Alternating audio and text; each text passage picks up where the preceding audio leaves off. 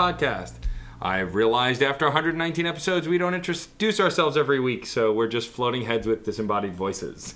We're not even floating heads because Hi, disembodied voice. Hello, disembodied voice. Yeah, we, So this week I'm going to actually introduce myself. I'm Matt. I'm John. And I'm Steve, or disembodied voice. I actually prefer disembodied voice. Come to think of it, it's a little, it's a little, a little more personal. Figure that out. That's more personal. yeah. And on that note, we are getting into this week's album, so we're going to get right to it. Um, this week's album is a fan request. Um, it is Owen Pallett and his record In Conflict. Um, it was recommended by Heather S., who we know through Twitter. Um, she recommended it through Twitter. Her handle is at Wildflower Fever. Um, so thank you for recommending the album. We're going to hopefully do it justice this week. All right. Well, Owen Pallett. First of all, I want to say thank you to to to Heather for giving us a brand new album because it's it's kind of nice to have a fan sort of get on board with the fact that we we review albums and their place in our time, which isn't to impugn uh, retro reviews, but of course. You know, it's kind of hard to take yourself out of the time and then relate it to how it relates back then, and it's just a lot more honest if we if we treat it from today's standpoint. And this indeed is a new and wildly fresh album. And it's sort of heaven sent uh, in many ways, considering how it relates to several of the discussions we've had on previous episodes and previous artists we've reviewed.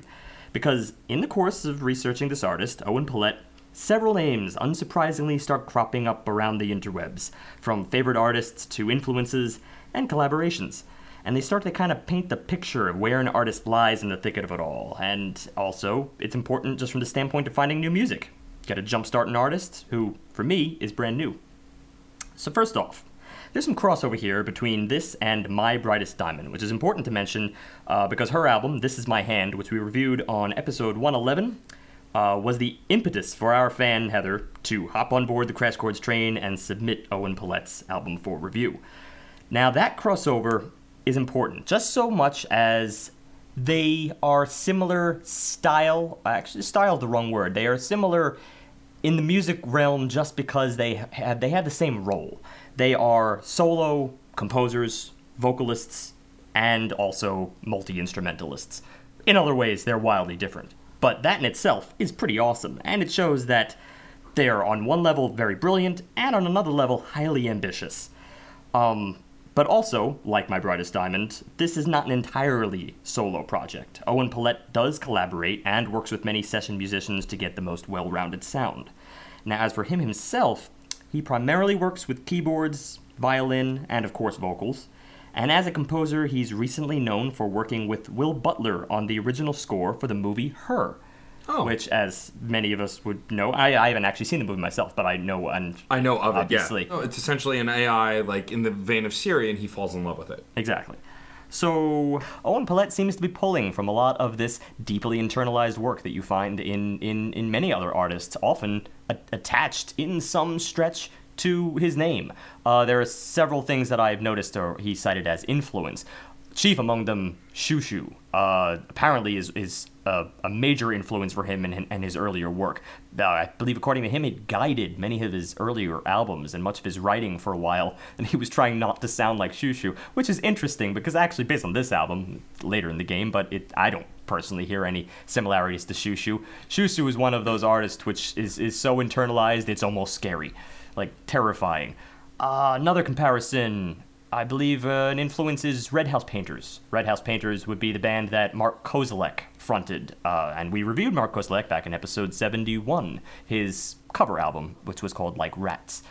So, yeah, there's Red House Painters. There's also his other band that he fronted, that Mark Kozelek fronted, which was um, Sun Kil Moon. So, all of this seems to be kind of surrounding his influences, but not directly in terms of sound. His sound itself, well, I'm going to hold off on that. I'm not going to stoke the fires of this review with genre replacement theories like we've been doing the last couple weeks. I'd rather dive right in because attempting to describe the sound before we actually get to the sound will probably lead us in circles. So let's jump into track one I Am Not Afraid. So I Am Not Afraid starts very simply with strings. We get a beautiful sound of strings with his vocals to follow shortly after. Um, and we automatically and instantly get a sense of his at least the start of his sound and that composition that's coming in right there. Well, they absolutely sucker punched me with the intro. I mean, just that that that spine tingling orchestral tremolo sort of shows you where where he's coming from because this is something that even as far as composers are concerned, you don't always go back to the traditional orchestra. It's not always common in modern albums, although it's making uh, uh, quite a few surges. Uh, I think in the recent five years or so. Uh, in many ways, this reminded me of the Divine Comedy, another case where it uses orchestral uh, orchestral motifs fluidly throughout his work. And in a live setting, he likes to use a remixing pedal. That uh, a lot loop of different machine. a loop machine where you just you play a little bit of a chord work, you click it, and you, then you go into the next one, and then you click it, and you go into the next one. This way, we get a triple effect of the same violin, which does make it sound orchestral. You got uh, the one sweep, the other is a pluck, and that third is that high rise, the rising, the the reaching sound.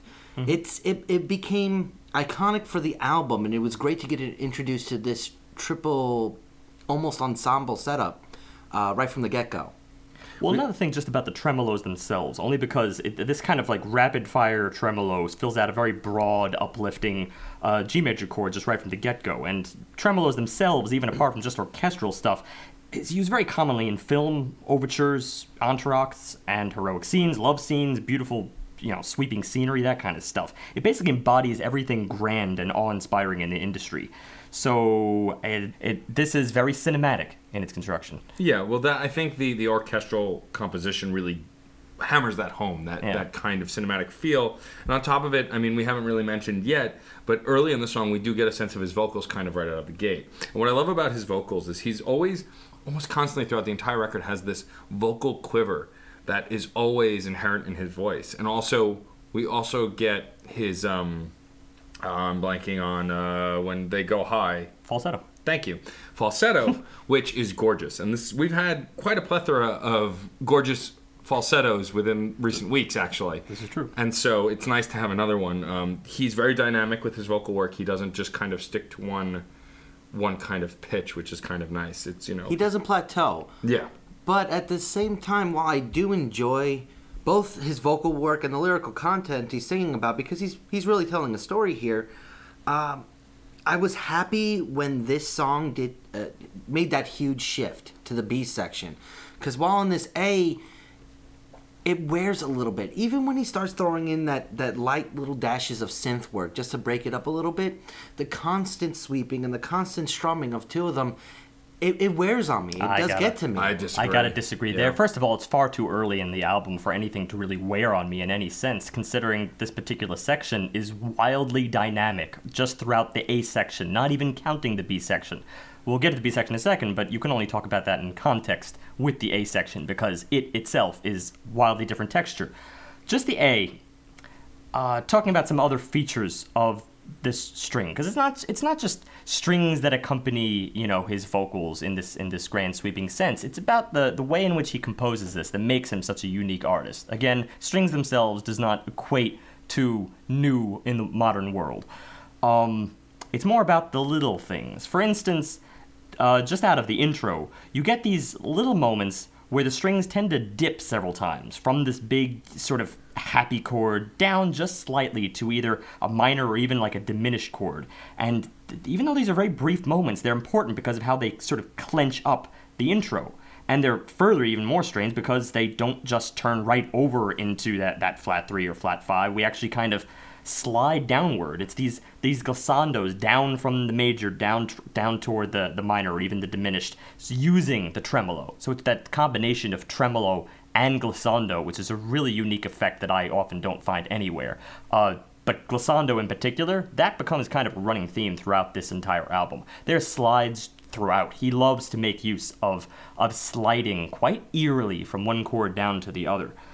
Uh, now then it does get a little bit more regular, and I'm going to agree with John on that point. It tends to get, you know, it goes from say doing that that little dip every three measures to going into a much more regular like like four beat thing, or these this sort of predictable uh, patterns of just you know two measures, two measures. So it's sort of I, I guess it's more regular, but at that point, especially as far as an intro is concerned, I feel like you need that that you need that attachment as a listener to jump on board and not not go in thinking this is going to be some avant-garde work. Yeah, I think it's very relatable too, and it gives you a focal point from this this vast intro to this kind of regular tail end of the A section is what I think gives the impact of the B section because then you get hit with this B section on a very sharp turn. It doesn't kind of evolve into it. It pretty much goes right into it. There's almost no transition. Well, basically, what we get is a whole different textural backdrop. First, uh, just in, as far as the uh, the transition is concerned, the horns step in, they sort of crescendo and bring everything to a silence. And now, after this, it's an electronic music piece, Yeah. which seems incredibly sudden. But what you get is these sort of pops and drum box uh, taps that seem to come across as very, very industrial, but also very modern. And then they're they're slowed to fall more on the first beat of the measure. So for the most part, I felt this this B section in half time. But it's not as if the melody was slowed down. When the melody returns, it's the same exact melody as occurred earlier on in the A section. It's just it has such different framework here. In addition to the horns, what really fills this out is the piano. And that's what keeps the electronic uh, idea that he's kind of building in here, the synthesizer, from becoming cold. It it, it warms it. It complements the synth while keeping the melody within that original sweeping, very very wholesome violin work that he presented in the A section. And it seems to focus also more around like the relative minor in this section whereas the melody is still pretty much right where it was uh, because again when you move relatively then all the notes are still fair game. But what's weird is that when you shape it with the mel- re- relative minor more as your bass because that's the funny thing in the a section all you get is just this continuous g major tremolo that doesn't stop throughout. All the a section is just filled out through through G major. Then all of a sudden you're down in E minor. Although, again, when you're talking about the melody itself, it very well could be either. It's just that you have that pervading uh, G major feel because of the tremolo. That even though the uh, the cellos step in and sort of start to fill out these this four chord progression that you know explores a little bit further, you're not really stepping away from G major in your head. But then here in the B section, because the piano is really centered around it and it's uh, and it's comping then it shapes more of an E minor feel at the same time. And you kind of whisk back and forth between this. But it makes it feel quite depressing. I even got the, the sensation that I was in some very sorrowful anime. Or even uh, the theme music from Merry Christmas, Mr. Lawrence, if anyone is familiar. Nope. Nope. Nope. It has David Bowie acting. That's Yeah, just- no. well, the theme music is beautiful, so Okay. and it kind of reminded me here. I mean, I, I get that sense, and I mean, lyrically, it kind of speaks to that kind of depression. Also, I mean, talking about not never being able to have children, giving up smoking, which is something I don't think I could ever do.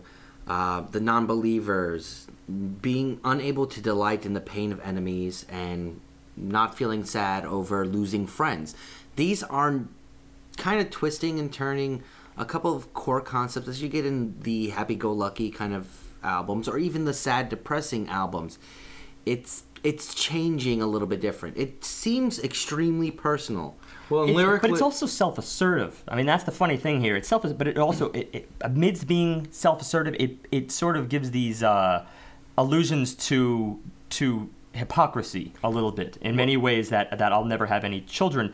I'd bear them and I'd eat them, my children. Later on in the second verse, I'd never have any children, I'd bear them and confuse them, my children. And then you were just mentioning the, the deal about smoking. I haven't had a smoke in years, but I will catch a drag if you are smoking. It's this kind of you know, this is who I am, this is what I'm going to do, these are my faults.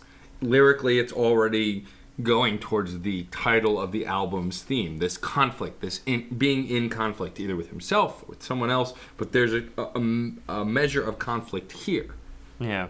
And the other thing is that how that relates to the melody itself, because the melodies tend to also seem a little bit in conflict. I mean, granted, on one side they can be very, very long and soaring, but that's just the thing. They're long. They're long melodies. These aren't concise things. What I notice is, as of the very first verse, is how apparent these long melodies are. It's, it's probably the most dynamic feature. Even amidst all the strings, the melodies themselves just tend to drone on and on. He has a pretty light and and uh, a pretty high tenor. So some of his quivering as he goes through the course of this of his lyrics tends to come across as very unsure. and then of course the falsetto. When he comes across with the falsetto, he sometimes it, it sounds a little bit forced, but not in in the sense that it comes across. Uh, that, that musically it's, it's you know forced and weaker. Instead it's it's forced within the artistic context. It sounds like he needs to go up that high like he's trying to prove something at, at, at some moment within these phrases. And it comes back again later in, in, in the choruses which are, are a little bit more subtle because they're you know colored with the piano and all the other stuff. But in general it's the same concept throughout each phrase each each melody it's very drawn out I think this is a good place to jump off into, since we were discussing that conflict, um, to the title track, which is track two, In Conflict. Um, and what I really like about the intro to this song is the synth intro that it starts with is kind of very indicative of a synth sound that we're going to get throughout the rest of the record. It's not completely, it's not completely identical throughout the entire album, but it's definitely a preview of the sound we'll be getting. It's almost uh, a 1980s use of a synthesizer or um, a keyboard as a piano. It's very reminiscent of that era of tonal work. It it's it comes in just like a piano, though you don't have that hard click kind of a feel with the piano key, which it's it just it harkens back to that sort of an era. I feel like he's starting to showcase a little bit of his influences from growing up with this introduction here. Yeah, I could see that. And I mean, of course, being very 80s in synth, it can also come across as sounding very 80s in pop as well. And the structure of this song is a lot more uh, straightforward pop, I think, than, than the first track. Not that the first track is not pop by any stretch, but it's still very much that, you know, reshaping the, the, the style of the first verse and chorus in a whole new manner. That's still very, uh, that, that's a heavy compositional style. This itself is really more, you know, verse, chorus, interludes, that kind of thing.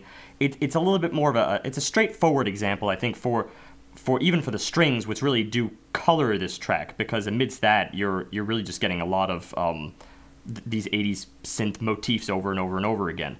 The, what's cool is the rhythm, though. Not that the rhythm is is, is bizarre by any stretch. It's just four four, but a lot of times it, it, it you can see it in a more complex manner because of the accents. The accents are off on almost every single measure one measure the accent is on the second beat the next measure it's on you know say the first and the fourth beat and they tend to to go through this cycle of accents so many times that after a while you tend to perceive it like it's in an odd time signature it's it's it's a very independent synth uh, synth melodic line It also allows each uh, lyrical section to musically have its own character. This build, well, it's not really a build. He he tends to shift the uh, the synth line and a lot of the other through lines instrumentally to uh, maintain the same sort of melody and the same sort of rhythm, but like you said, oddball it to, to change it up just enough so while he's not necessarily building a wall of sound, he's instead just exploring different ideas with that same sort of melody, that same sort of composition, which is really enticing by itself. Yeah, but it does seem to build a lot. I mean, actually, the chorus I, I struck me as extremely catchy. Just this I'm whole- talking verses. I'm talking Oh, verses. just verses themselves. Oh, yeah, sure, but the verses themselves are kind of short. But so, I mean, before they're, it does. You're right. They they build. They start to layer all the interesting things, and then by the time the the choruses come in, it's it's full force. Everything seems to just jive together perfectly. You get that that that chorus, sorceress Valkyrie. You let yourself believe. Sorceress, come clean, you let yourself believe that there is nothing to lose. There is nothing to lose. Nothing to lose. This is this is very, you know, depressing at the same time longing. Yeah, and it, it, I think what adds to that longing feel is like the high flutter that the strings go through in the choruses. Also, on top of that, his vocal quiver that we already established in the first track is very prominent here, and I think that quiver is what gives that kind of longing feel, almost like a crack in the throat or break in your your, your vocals. Kind of that always kind of alludes to emotion. The is when you have a break in your voice.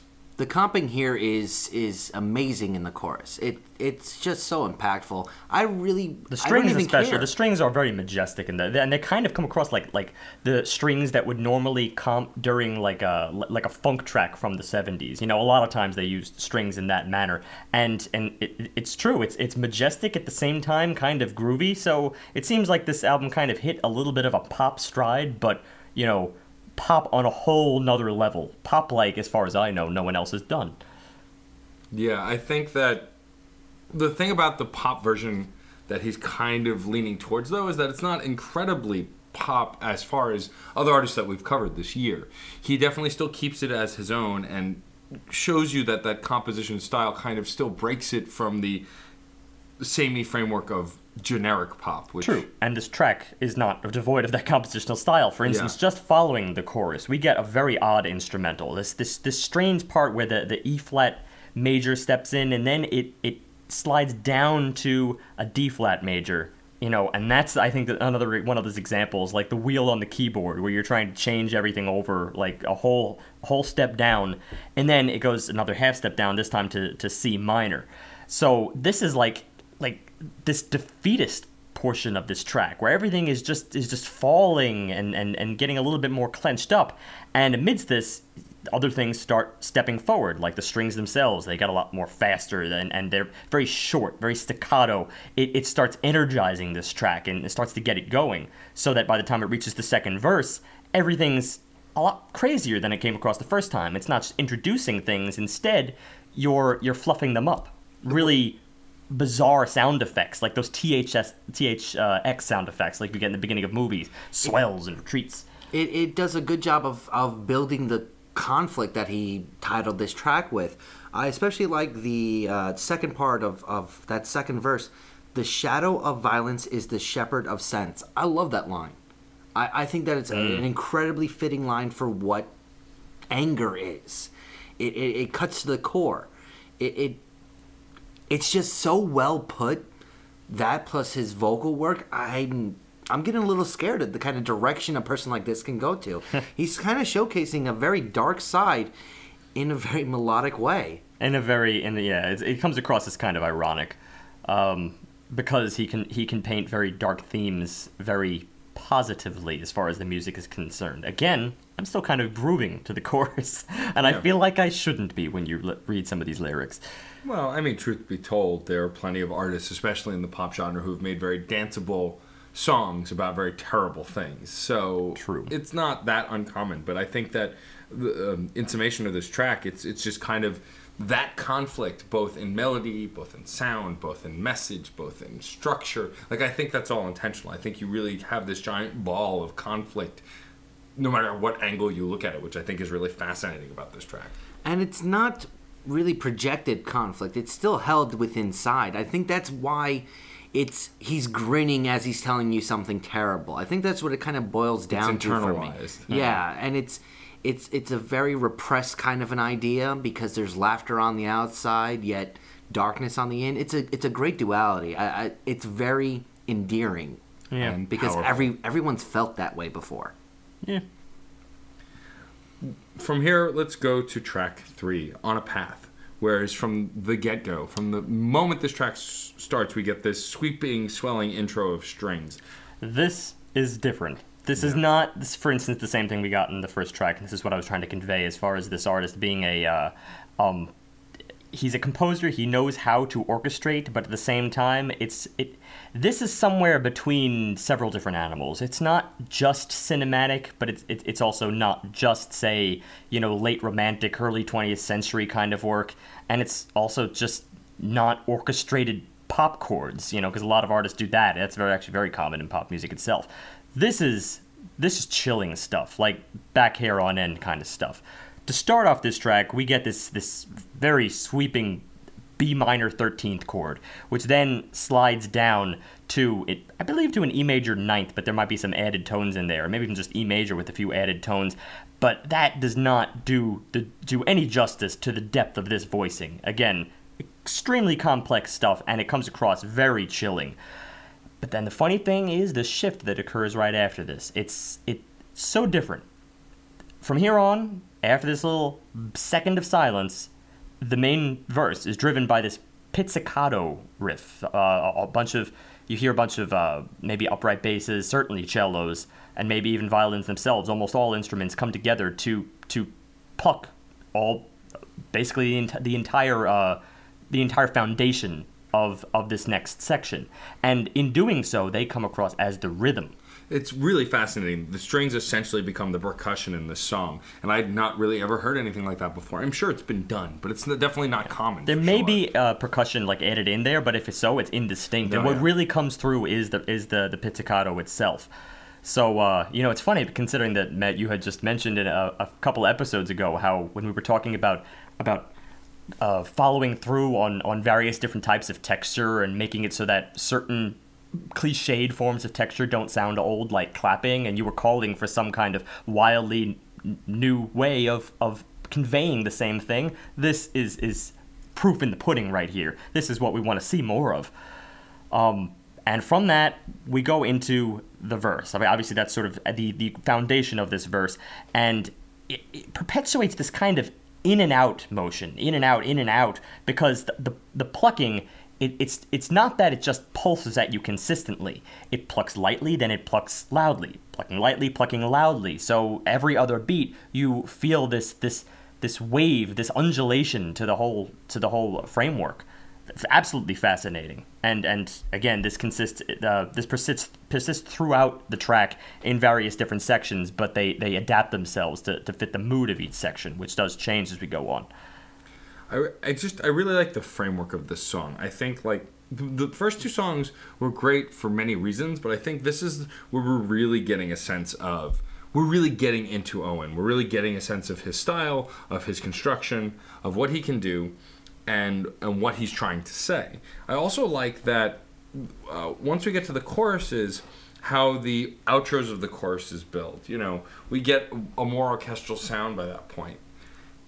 It's it's not that the chorus is though really leading great, and that's the, that's what bothered me at first. The first time you hear the chorus, and even later on when the chorus comes back, it doesn't feel like it leads very well, but it infuses the melody from the verse into it fairly quickly, which you you get to see the blend sort of happen as it goes along. And I love the outros because that it's sort of like a flip side to what we normally expect when you're going from A to B, when you're going from that verse to chorus structure. I noticed the same thing actually when we were going from the pre-chorus itself into the chorus. The the pre-chorus, you know, very very elaborate as far as vocal harmonies are concerned because it seems like he's either layering himself or he has backup vocalist in this point. And then it ends on an E dominant. And from this chord into the chorus, to be honest, I'll admit it wasn't the greatest transition in the world upon that first chord change. It goes from E down to a B minor, and it's, you know, that's pretty standard. Um, also, here, the instrumentation itself seemed a lot thinner. So it was kind of a reduction in the chorus, it almost felt, which uh, d- didn't have me in the first moment, but it progresses. There's this stepwise motion amidst the chorus um, in the chords themselves. There's sort of this seesawing string motion back and forth, and it builds us through the motions, culminating back to that B minor, well, first to a B minor ninth. Um, in, in the first instance, and then after the second phrase, then it's the full, full full-fledged B minor 13th that we had back in the intro. And I love this manner that the chorus, even though it didn't seem to to, to go toward anything um, it, it basically didn't develop right away. It, it it kind of shrunk back a little bit and then redeveloped to bring back that earlier soundbite, which certainly was not just thrown in there for the sake of it. It's this this driving uh, soul of the song falls on that B thirteenth, and it's absolutely beautiful. Combine that with the cool rhythmic effects going on, and this this song just was riveting front to back. and that rhythmic effect uh, both myself and i believe storm saw it as well as sort of a disney pixarish kind of grand idea of a a, a center stage movie piece Um, I wouldn't say Disney Pixar. I would say more just cinematic in general. I think Neil. I um, I think Steve had hit the nail on the head. Trying to say Steve and nail and got Neil. trying to. Well, Nagel does mean nail, so you know Does it my last name. Yeah, in German. Wow, that's why I saw a construction company called Nagel before. Yeah, because I think I once searched my name and it's like, yeah, That's hey, look at that, fine. I'm a nail company. Sidetracks aside. Um, so yeah, so it, it really does kind of go that route, and it. I completely lost my train of thought. What the hell was I trying to say before I went off on your name? You were talking about, you know, nails. Apparently and hitting the nail on the head. I don't know, but what I really like about the structure of this song is that it does kind of move through and build, and it doesn't have these random effects that are kind of just useless in there. Regarding There's- the kids theme, regarding Yeah. that sort of kids movie theme is what he was That's discussing. right. So, so the cinematic nature. You had hit the nail on the head at the beginning of the podcast when, in the first track, you mentioned that he has this kind of cinematic orchestral sound, and I think that's what John's gravitating to, because he's a kid at heart. He's seen mostly orchestral themed movies that were kids movies. Well, no, no, no, no, no. I, Mm-hmm. I would say that the just the through line of the rhythm, the back and forth and up and down nature of it, really does. It propels the same sort of way that I would I would equate a lot of like the the happier songs that you get in Disney movies. Just the let's let's go on a journey. Let's go from A to B. But see, to me, this is a real simplification of what's going on here. I mean, you only see that because the rhythm itself, as addicting as it is, is a little bit childish at times. Only because that pulsating, that that seesawing, you know, I guess these in themselves are kind of like playground words. You get this, you know, in and out motion, and then there's a pause for say just one beat, and then it goes back to that, you know, one and two and three and four and and there's very, uh, it, it's it's it's addicting in in the way that I think probably anyone of all ages could could get on board with this. I think this would be a great track even just to show a kid because they would probably, you know, little minds they're manual they're they're they're malleable. They would probably attach this thing and it would get stuck in their head. They would get addicted to it. And in the process, they're learning some pretty interesting stuff about how to orchestrate, albeit subconsciously. It's exactly the kind of track I would love to share. But that in itself doesn't equate to a Disney movie. I don't think I would find it in plot. No, it. I, I would still make the argument because the content also can lean towards this way because the content is all about kind of moving on, growing up, less the going from a, a terrible time to a positive time or anything of that sort, but merely the passage of time changing perception, the passage of time changing who you are as a person. Fair enough. And there's one section of this track that definitely uh, supports that, but it's also the portion that uh, I think retracts from the other part. Because this is the portion where I, I don't think a, a kid would be able to.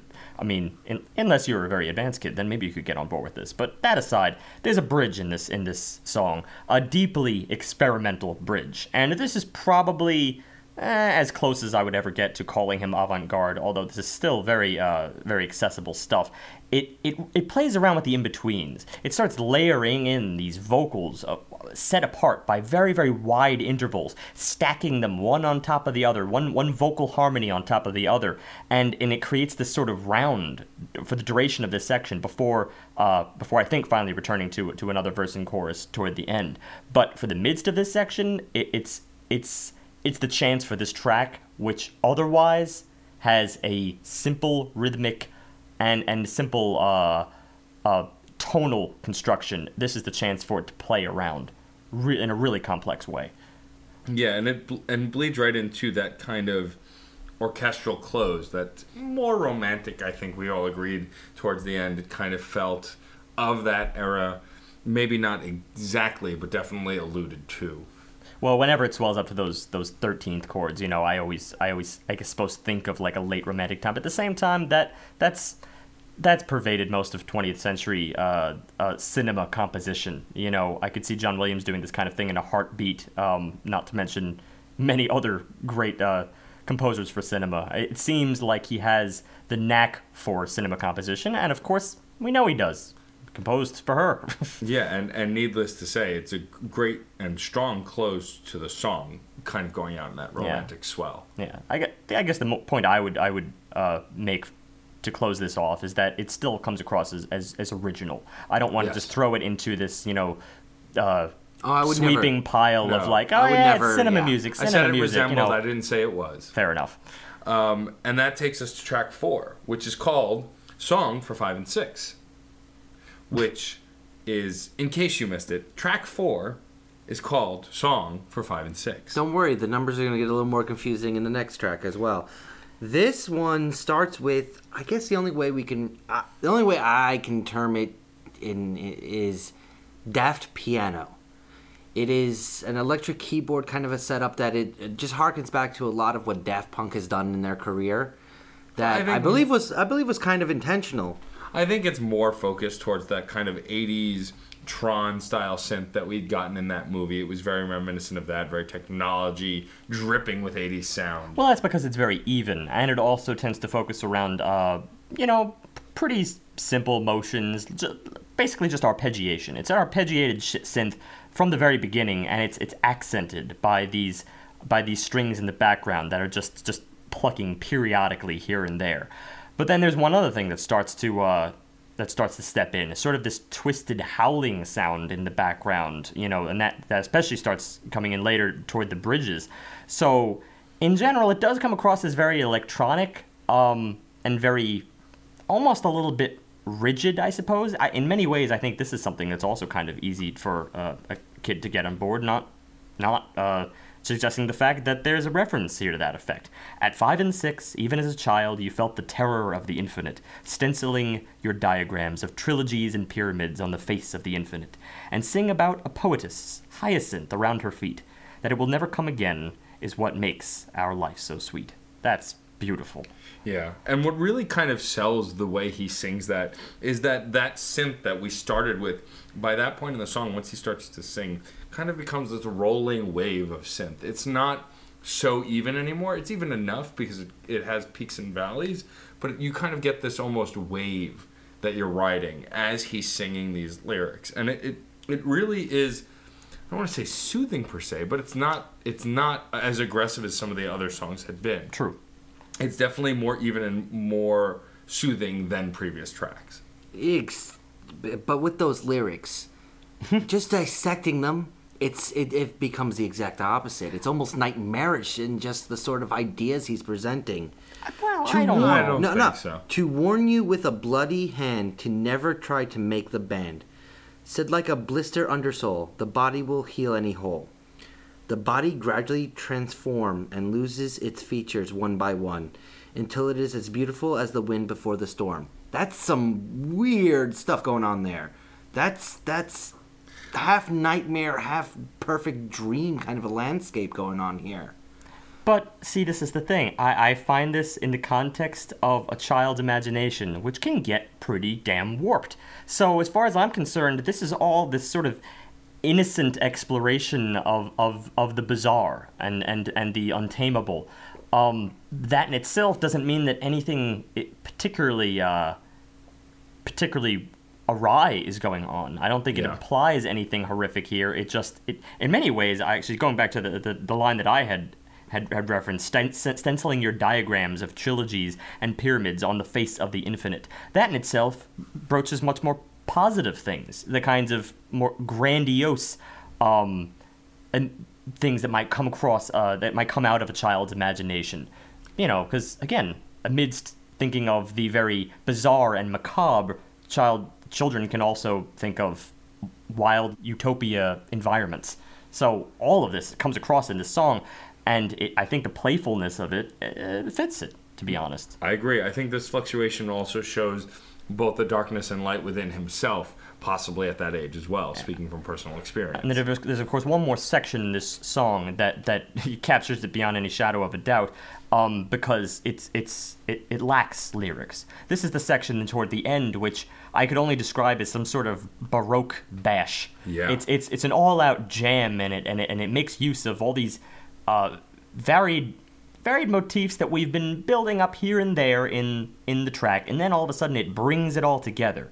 It's it's in six, so it has this this uh, very flowing motion to it, but also this overlapping motion to it, kind of like it's overlaying two, three, four different sound bites. You get the strings, you get the uh, you get the, the the the synths themselves that perform one phrase and then another phrase right on top of it, a little bit higher, and it's it's one on top of the other, one on top of the other. It's still in six, but many times these motifs will fall in different places within that that that six eight structure.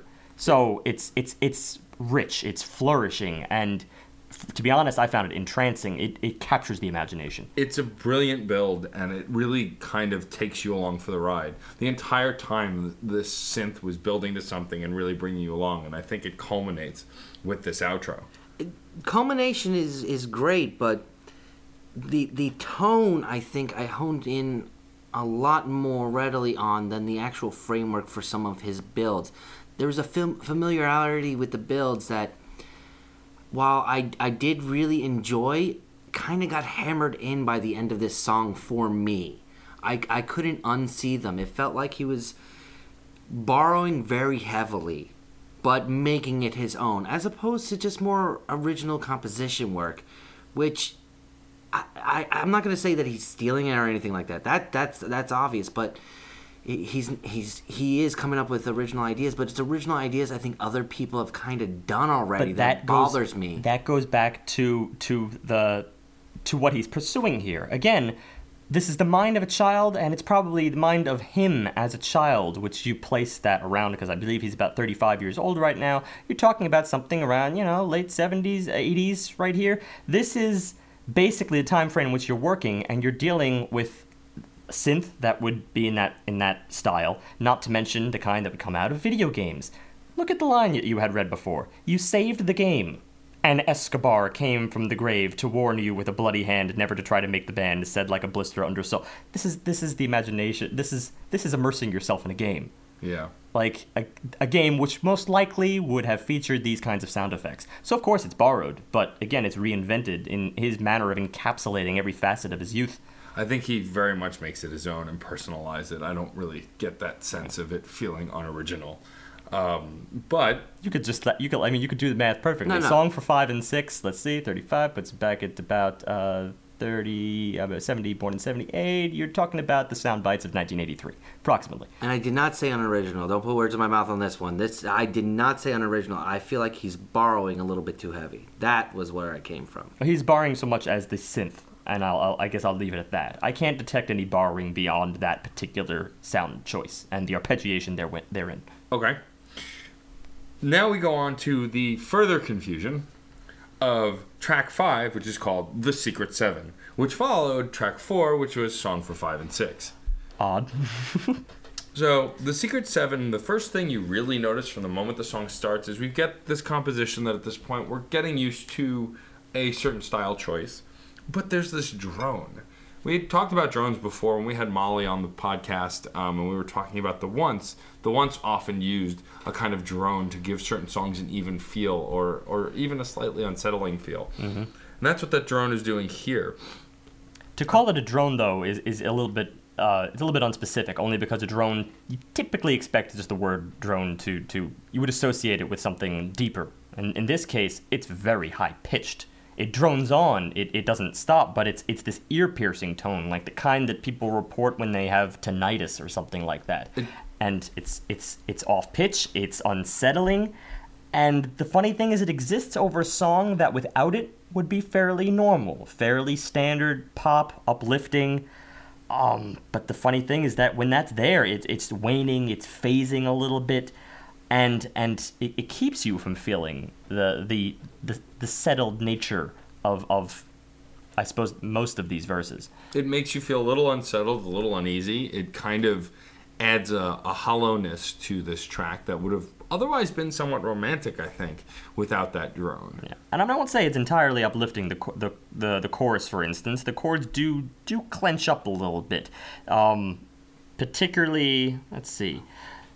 No, no, no, the water will get higher as fast as you run. At that moment, you know, it, it's sort of dragging out that, that word higher. And then at this moment, the bass is also very strong. So it, it starts getting a little bit a little bit more, um, I think, inventive in the rest of the track. It's not to say the rest of the track is devoid apart from that single pitch, but uh, to be honest, you you put it best before. How you said it's not the kind of it's not the kind of sound effect that you can entirely ignore, but it's also not the kind of sound effect that you are so focused on you can't pay attention to the rest of the track. Yeah, it kind of exists exists in that realm where you're conscious of it, but do nothing about it. Yeah.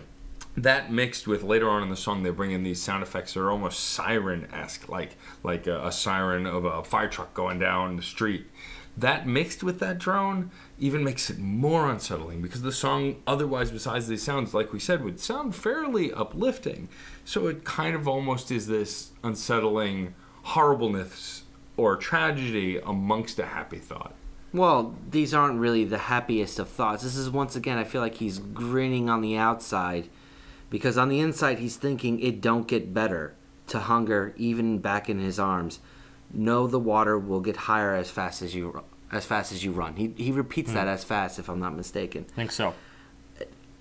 I'm out on the street with an open case and a mandolin, and with every coin, I'm born again. Faith will return to you, my friend. Yeah, he's getting up there. He, he, he, he does have a little bit of hope. But eh, later on, sun it rises to shine upon the wreckage of our broken, bloody union. Come on, I mean, he he can't just say something happy, even when he's portraying a happy melody. Even if he had not included that that that tinnitus whine, if he had not included some of the disjoints and and and chaos that he throws in here, he he just can't just be happy go lucky. He still has to go to a, a deeper place where not everything is is roses. Well, there's several uh, there's several features of this track also that I think fill that out. For instance, um, what you do get is, is almost like a narration here. There's this this comp work occurring in the strings that's a little bit independent of of of, of the uh, the underlying riff, and then amidst that you also get these varying chime pulses. So there is this like push to to keep everything connected and keep it positive. But then you get you know the next chorus and breakdown. From there we go into the instrumental. From the instrumental, it's reduced to merely the tinnitus ringing, almost you know silence amidst that, and then uh, gradually things start start stepping in again. You get the this this eerie dawning of, of of strings, which are themselves very melodically independent of everything else. They're the only thing going on. It's just the tinnitus ringing and uh, and the strings, and then things gradually start coming back together for the for the end. The final stretch, the last verse you get and the last chorus you get seemed almost like it was a little bit thinner, like a little bit weaker than the original. So I, I do get a sense that there's something sort of starting to fail in, in, in the it, progress. of It, it gives this feeling emotionally of a, a uh, falling apart or falling out or giving up almost. And I think that not only in the lyrics is that conveyed a bit, but definitely in the emotionality of the tone as well. It's it's all it's the song really does a great job of trying to make a connection with the listener and telling them they get better even though he's he has to still talk from personal experience that things don't always get better. But he's the sort of person that's gone through the same sort of idea which is why the song lyrically closes out with him giving out his number his telephone number. That's that's the last line and from what i understand i believe it's his actual telephone number Interesting. no area code so you're gonna have to look that up but that's that that's actually reaching out to your friends and going hey this is your life is effed up so is mine so is mine call me Well, that's just it. Uh, the last, in the beginning of that verse, the sun it rises to shine upon the wreckage of our broken, bloody union. Does it fill your gaps like it fills mine? The sunlight creeping across the line to rest upon the site of our ruin. And if your mother doesn't answer, give me a call. Here's my number. it's, just, it's very, it's very self-reassuring, but it acknowledges that there that there's some things you just can't fix. Yeah. But in that he's saying, you know, you're not the only one who's going through this. I are. have too, and please reach out. Which I find a lot of artists do, especially when they have a more sensitive side or they're speaking personally. They kind of convey this this this emotionality that is essentially saying, "Call me. You're not alone. There are other people who are suffering with you. You know, we can talk." That's And why I really appreciated the, the, the, the motion of this story, that it, it starts out with that nagging problem in your ear, which we, uh, is conveyed through the ringing, and then uh, for a while, there, that's the only thing present, where the, the, the, the whole focus of the problem is centered on that. All you hear is the ringing, and then it starts to build back, because obviously life has to continue at some point, and you always find people to support you in those times.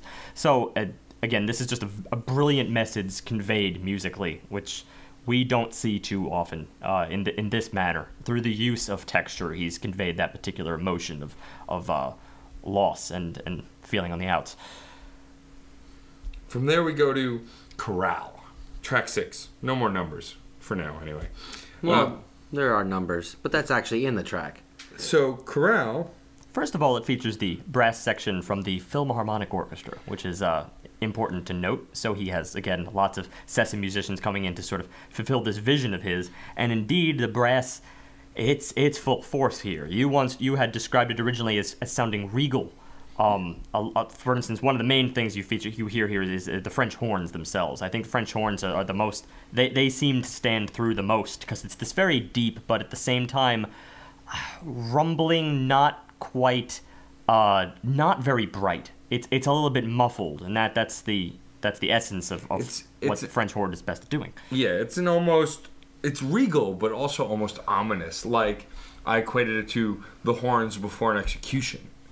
Well, this is because oh, well, actually, that's a, a- an, excellent analogy, and also because of what the horns are doing at that particular moment. They're sort of falling down the minor pentatonic here: B flat, A flat, G flat, E flat. And pentatonic is one of those things where you know you don't quite feel like you're in minor at the same time you don't quite feel like you're in major. You're you're sort of drifting between the two worlds, um, like you're caught in some kind of in in some kind of odd funeral, let's say. Uh, the rhythm supports that also because it's just hammering this home in, in, in, in seven time. So you get these implacable tones amidst this implacable rhythm, and it just seems like there there's no handle in this particular track. Well, I he- like that. He doesn't seem to go through the same motions of build that he'd done in the previous tracks. This seems to be very focused on those horns and on. I guess it's it, sounds like a piano being attacked or being played with hammers, because it's not just crashing or, or breaking noises. It, it it sounds like nailing the keys down, literally nailing the keys down on a piano or a keyboard. It's a very interesting duality between that and the very drawn and, like you said, deeper uh, work of the horns that really makes it very a, a distinct sound. Well, what you're describing here, that, that sort of the pops, the creaking, uh, you even heard it as water droplets or construction work. This is like the, the texture, the color that, that fills out most of this track. And sometimes it, it comes, it, it sounds as if it's not even, uh, as if it's not even integrated with the rhythm. It's just independent. It's occurring. It's, it's fulfilling your setting, but it, it, it, it's very often separate. Yeah, it feels like its only purpose is to set the mood and the setting. Yeah, and, And there's that- no pa- and there's no distinct pattern to it. It seems either, or at least you know, it's not. That's not the main focus really. It's it's it's purposely uh, ev- evading you. Well, that's why I said uh, earlier that it had, like when we were listening previously, that it had kind of given me this intention of a pre pre execution imprisonment because the water droplets, the con- the construction sounds are almost things being banged like a chain gang kind of a thing. I mean, and it doesn't necessarily have to be that, but that's just kind of the impression I got with the mood, the horns, and those sound effects. And it works to the lyrics. Out from the heavens, one of the seven comes to collect me while I am sleeping. Holy enemy, leave me, leave me be. I'd be leaving too much behind me, unfinished, unripened. And I love the lines He is a creature of song, in his voice, a model of the kingdom of heaven. But he comes from another world, a world I could not, could never believe in. I love that line. It's so much imagery without actually using the roots of the word imagery. It's a vocal imagery. It's not actually painting a picture, it's purely painting a sound. What would the sound of heaven be? Well, this is also. I mean, obviously, this is getting a little bit closer to something that's more on the nose here. It seems like, quite frankly, more of a religious crisis. Um, and I mean, th- this this comes out of some kind of doubt, even just with what you said. He's a creature of song, and his voice a model of the kingdom in heaven. But he comes from another world, a world I could never believe in. It's it's it's that that doubt that seems to drive this song. Um, but also this sensation of judgment, and that goes back to more what you said, Matt. Like your your time is upon you. You know, if you are waiting, say, to be executed, which is obviously that that it brings to life that that old quote: "There are no atheists in foxholes." You know, Yeah. whenever your death is upon you, you cannot help but wonder and perhaps even hope, because that's basically your only recourse at that moment. Otherwise, that's it. Yep, that's the end. yep. And and I think that this song kind of conveys that both in the lyrics that John's quoting as well as in the sound. And this is another song where we're really getting a sense of a theme. So it's between both of you in, Yeah. in, in many ways because it fills out both of I mean fills out both of your your ideas here. It conveys both the judgment and the doubt at the same time. Because there's a majesty to this. There's a certain majesty amidst that that that regal brass feel. Um, so perhaps regal is the wrong word. Although if you say kingdom in heaven, then of course that can apply, you know, in in a in a heaven sense, um, in the same light. But it is just there's so much doubt amidst this that it's like you're being called to something that isn't there. It's almost as if the angel of death is his favorite composer, or the ultimate composer uh, of music. It's an incredible idea. I see that as sort of the he's personification personifying this. It's a, a very unique concept, uh, to be honest.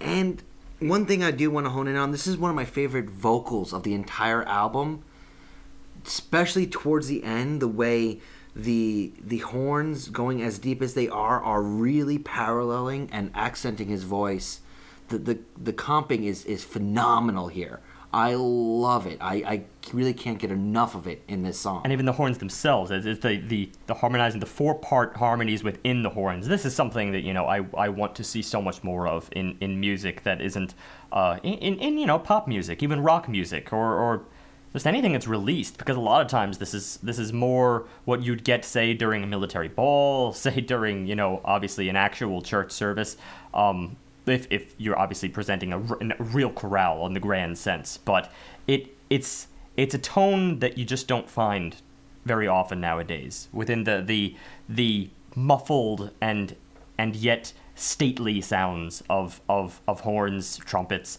uh, french horns that kind of thing but integrated with other instruments. When they're harmonized, they they're beautiful. It sounds like it, it's so integrated in the way those sounds just come together. Yeah, each pitch of it, it's beautiful. We're really getting a sense at this point in the record of what his sound is, and even though we can't pin it to a specific genre, I think that we don't have to because it's it's reminiscent of those bands that you don't really want to pin to a genre. You just want to embrace their construction and their sound, and we're really getting a sense of it very strongly at this point in the record. And we t- we come out of this track almost like a like a kingdom has just fallen. This this this very sorrow weakness as we go into track seven, the passions, which begins on an even darker front. In so many, the, in different ways, perhaps. The the intro is straight up synth. We get kind of no other instruments in the very beginning. It's just straight up synth work with interesting pauses between the phrases. It's it's he, both in the, musically and vocally, he puts inflection and pauses in very unique places. Instead of finishing a complete sentence, he pauses and then finishes the sentence. Very, very astute places.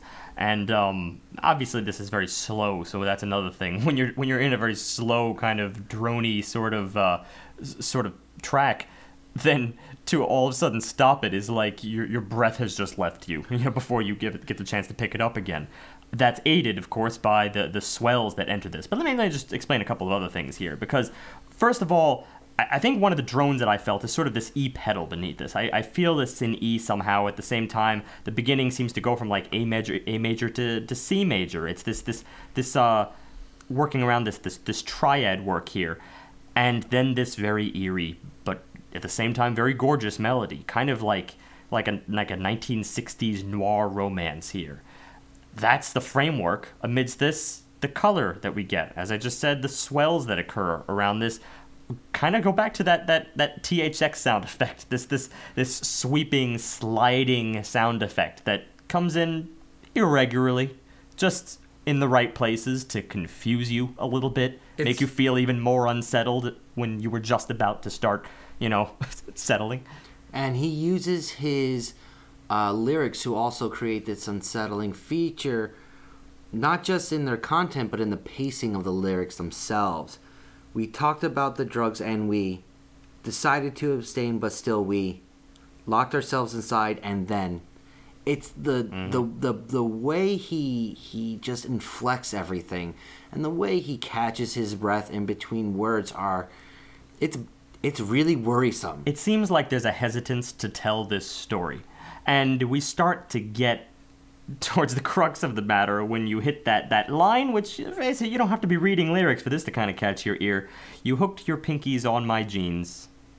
I'm 28 and you're 19 so clearly you have deal of this sort of uh, age gap forbidden romance transpiring here. Um, you know, not that that's terrible, 28, 19, but you're clearly dealing with two very different stages in life. Uh, instances in which you're going to be heavily dealing with with uh, with perhaps doubt surrounding you, um, And scrutiny, I'm sure. scrutiny a lot. Yeah. And then he follows that line up. He follows both word blocks because they're it's just verse work here.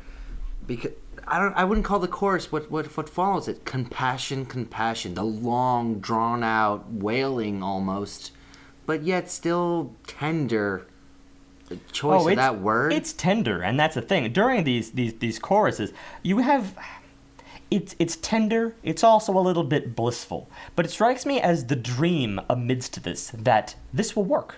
This this has to work. You know, we we feel for each other. It seems there is compassion present. Therefore, we believe in in in uh, the fruitfulness of this endeavor. But that's just not coming through when we get back to the verses. And even amidst that chorus, there's other things that take root here, other things that that make it very apparent to the listener, like this is all some big lie. Like for instance, those those THX sound effects again, as I can only call them because they're these these sweeping slides down from above, like everything is just clenching in. Life is closing in on you. All of a sudden, you don't have the same options as you did, and, and your life is not yours. That that's that's the the uh, the pain that I feel in this chorus. But again, it's a bit of a mix. You feel the bliss as well. It's just the the pitfalls of life here. Uh, this like like the namesake of the album is supposed to make you feel conflicted or at least feel the conflicted emotion that maybe they're feeling that's why it kind of feels somewhat blissful but they still have that sub kind of level of hollowness that still makes it a little bit eerie Well, the second verse takes that even further with the innocent fun soon to be will start to feel like currency as we try to get it on in bed. You've given me your home and head. I mean, this is. I love the double entendre work going on right there. I don't think I need to explain it. But even just the first line, uh, the innocent fun soon to be will start to feel like currency. How cold could you get? That further implies that perhaps the the compassion that was touted in the previous line was was was a lie from the get go. Uh, you know, there's no there's no blissful outcome here. It's it's it's like trading favors. What I also really like about this track is even though we get the unsettling from the sound bites, from the pacing, from the lyrics, when we get to the close of the track and we get towards the outro, it almost tries to move into this romantic sound, but then has these very awkward and halting pauses for just a beat. But but absolute silence in those pauses, which when you have music that's constant and then a pause that even if it's a beat or two, it's completely unsettling because it gives you enough time to go, hey, wait, where did the oh, there it is again, and it it really cements home this unsettling feeling that this song is trying to convey. the uh, the lovely, lovely story of, of passion and lust. Well, it's it's not a fairy tale. It that's what it shows. It shows that there is a grounding in reality for this sort of an idea of you can have a, a, the passion, but the problems. There are always problems in every relationship. These are just so much more present and in forefront in, in how he's presenting it that, well, everyone's had that rocky relationship. It works so well. Yeah.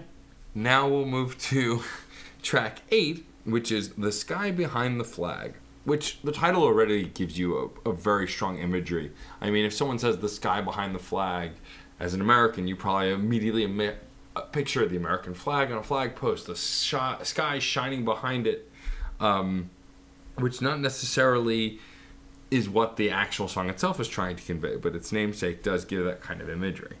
Well, this is this is more of a march, so it's conveying that imagery in some sense uh, musically. It feels more like a like a march. For instance, you hear you hear the uh, the snare drum in the background. That's a, a big staple of your your military patriotic march. Um, but amidst that, you also get these little rapid flutterings of beeps here and there. So there's kind of like an urgency to this, a little bit of an imminence. Um, you take that over to the melody, which is it's soaring very high. At the same time, it also kind of lingers there for a while, while nothing changes in the underlying pattern until you get n- need a miracle. Um, that's don't need a miracle. We need to lose control. Men only need to lose control. This is where i i- it's a lot more rhythmically synced. It seems. Uh, almost very kind of exotic, a little bit Middle Eastern. I, I didn't necessarily break this down, but I, I wouldn't doubt that it could be in Phrygian for all I know. It's it's very it's um it, it's exotic in its way, which is really contrast to the previous section. And if it wasn't for that little bit of fluttering, I would have even said that this was a little lackluster, because the beat, Yeah. the beat was was almost safe. It wasn't completely safe because they did have that not just urgency, but almost like the drummer. Every once in a while, someone's slapping his hands away from the drums, and he's either got to catch up or fall back behind or just do something to get back into the rhythm. It's once again, we're going to use the word conflict, but it's more than that. It's that slight variation that just keeps me intrigued. And then it goes to kind of expected building that that undergoes that complete tonal shift where I thought the track was going in one completely different direction and it ends up going I, guess I want to say the antithesis of what I expected. Yeah, it's uh, it's very bizarre. As we go into the outro, I mean, the the, the romantic strings start. They start dying down a little bit, but it's still sort of littered with the pulsing of the synth, kind of like a metronome. Um, so there's there's a lot of uh, there's a lot of mood swings to this this track. It seems a little hard to place. Yeah, emotionally, it's hard to peg as well. I mean, which actually might uh, the the patriotic kind of imagery we were discussing just by the title alone. This kind of almost schizophrenic track that's hard to place emotionally kind of embodies an over patriotism. You know, this kind of thing where you're proud of a thing but also feel shame for the same thing. That conflict and that kind of um, indistinctness could be intentional, I think, within the track. I would say that it's even it's not really patriotism so much as camaraderie because what what brings people together more than doing something like reciting a very familiar song, national anthem, hymns, those things are used to bring people together and the lyrics they speak to this idea of getting together. It's always we, we, we, or she and I, he and I. There's always a togetherness in what's being presented with the words. I'd always give that girl another shot. She said I was the guy behind the counter. Uh, Everything is just interconnected.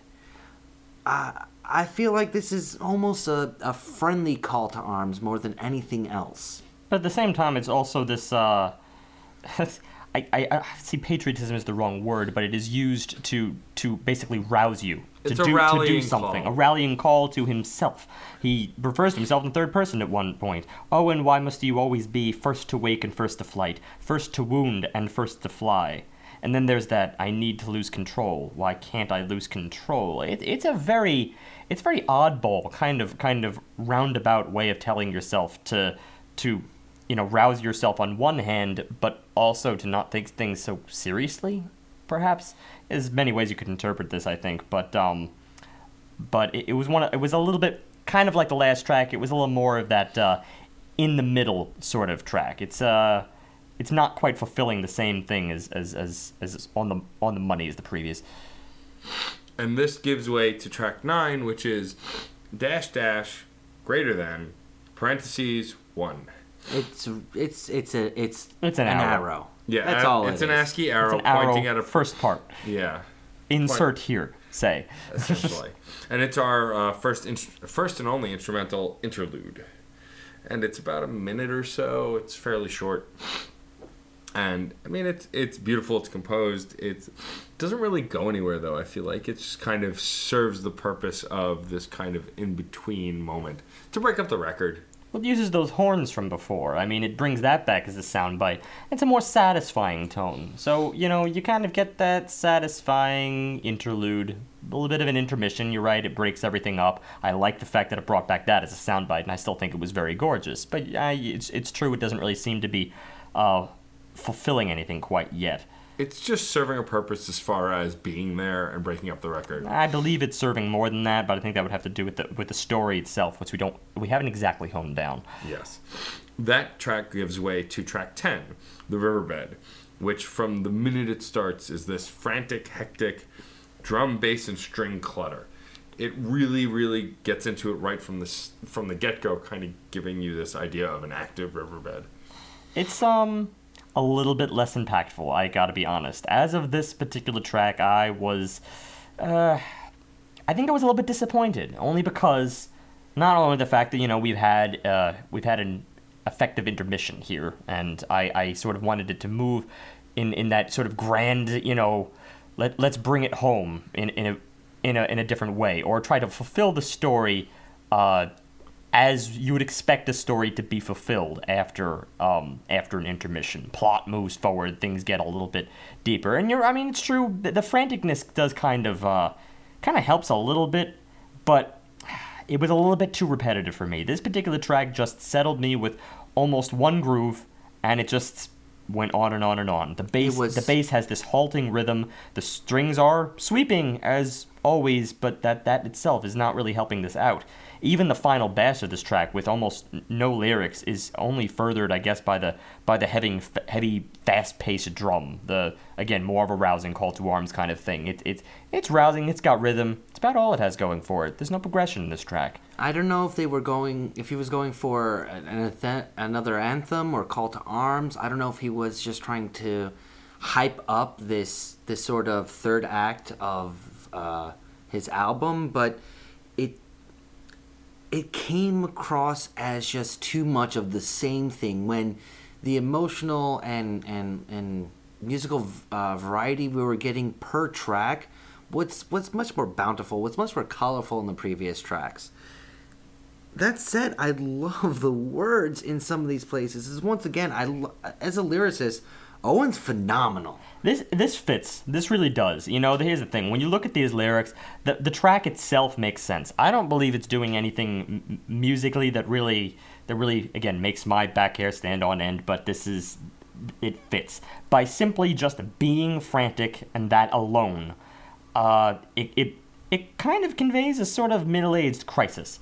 Perhaps not quite middle-aged yet, but you get a lot of this in the lyrics. Heart, heart in your mouth, hand on the paper. With the new work that you found, the gift of your depression bears you down, down, down. And when you wake for the sixth straight day with the tanqueray, you will rise, rise again, and drink again. Hurtle, hurtle into the into the breach. Let your body fall out of reach. The real crux of this comes in the next paragraph. On the day you find your 30s have left you childless, remember when you meet your coupled friends with unease, the world will forget all the good you ha- they have done, and the world will forget any good you have done. Hurtle, hurtle into the breach, let your f- body fall out of reach. It's it's very panicky. I especially like the the inflection he puts on the world will forget all the good they have done, and he rises towards the end, and and it's sort of disheartening. But when he does the same sort of thing in the next line, and the world will forget all the good you, uh, excuse me, will forget any good you have done. He almost sounds hopeful about that one. He almost sounds like I, I kind of want to be forgotten. Uh, this way, not just the good, but maybe the bad can be forgotten as well. Maybe I can just do what I want to do and move on and not have to worry about what everybody writes about me or history views me. It's so great, the, just a little bit of a twang and change he's putting. But the music doesn't support any of this. I, I, I feel like I kind of wanted It supports Something no, else it on- supports it, but in the simplest of ways, and That's- that's, that's the, what I the mean, it's- problem. There have been so much more interest. You know, he know he clearly knows how to use music to the best of his ability. In this particular case, it's very much just like eh, let's make something frantic. He got that that much out, but in the context of this album, it, it's one of the weaker ideas. I disagree. Only I, I don't disagree that on the album arc maybe that it's weak, but what I I agree that the structure of the track, if you are not on board from the beginning, you are not going to like it because it does not vary very much. It's very repetitive in the sense that it does not change throughout the entire arc of the song. Well- that said, I liked it from the beginning. So it not changing didn't bother me at all because I was on board from the beginning and I enjoyed the frantic nature of the song. No. Which was only backed up by the lyrics. I, I thoroughly enjoyed it from the beginning, but he had set a precedent of really pushing the boundaries so heavily and to have a, a heavy build right from the get go instead of a slow burn, which I'd almost come to expect, or instead of just just fooling around with the different layers, it was disappointing. I disagree. I was not disappointed by the fact that he changed it up. He wasn't doing what he'd been doing the whole record. He did something different. I wasn't expecting it, and I went along for the ride. Even if it was a little samey throughout, I was on board with But it. it's not drastically different in many ways. It's still using his his his go-tos. It's using the texture of this album itself. It's just a little bit more frantic. Again, that's really all the only way I can define this track. That it just doesn't quite, you know, reach the same uh, the same incisiveness as as say back in like the Secret Seven, where you had that that that ear-piercing drone, which which distantly represents something lurking in the background. Here, it was it was more just like the easy solution, and in the end, all I get as as a listener is just frantic. I, I can't infer further from the story beyond that. Uh, whereas, you know, a track like Secret Seven leaves me wondering. Throughout most of this album, he leaves me wondering. In this particular case, it really just seems there. Yeah, I'm I'm not getting any major metaphors of like an angel composer of death or anything like that. Yeah, it doesn't have that tone to it. That's the thing, you know. I guess I was just more okay with it being very on the nose. That be that he's being captured said, a, it's he's really captured a range of other emotions. Perhaps you just feel a little short on frantic. So, yeah. You read the lyrics. Definitely read the lyrics or listen for the lyrics, as some Yes. of us can pick them up just by listening. Well, this and this transcribe. actually we'll we'll point that out. While he does have slight variance variation on on normal pronunciation, because I believe he's from like Toronto or something like that up in Canada. Yeah, but that's not like that varied. No, no, he it, he's got a little bit of a. You see a little bit of the influence of the regional area. yeah, Um, so it that's does like the most lead. American part of Canada, though. No, but I'm seeing. What I'm getting to is, some of his pronunciation is a little bit unusual, but he does keep it very crisp and clear. So, which is another thing I really love about his vocals. You can understand pretty much every word he's saying. Uh, that's not something you normally get when you have such a, I guess, a heavy focus on the music nature of it. Well, that's because in general he's he's striving towards something very honest, open, frank. You know, most of this is just sort of bearing his heart to the world in, in, in many ways. So you you can't you know it th- this that's another artistic choice. It would be unbefitting to approach that kind of atmosphere with say the the elusiveness of what we got back in you know Daryl's Ohio with that vocalist who y- you can barely even make out anything because it's just conveying you know frantic longing frantic longing he's at the top all the time of up of, of what he can summon within him. He's just at the edge. So that to the listener it, it kind of all you're getting is the emotion less so of the words. This is is a um this is a manifesto. Well, this is also in his vocal training, I think, in his style of singing, because it's very almost Broadway esque the way he delivers the vocals. So um, almost overly dramatic, like a stage show, which is, I mean, when you're talking something very personal, you would be delivering the lyrics, I think, in that manner. And overdramatic is actually, uh, I think, a, a a great term for the next track, Infernal Fantasy.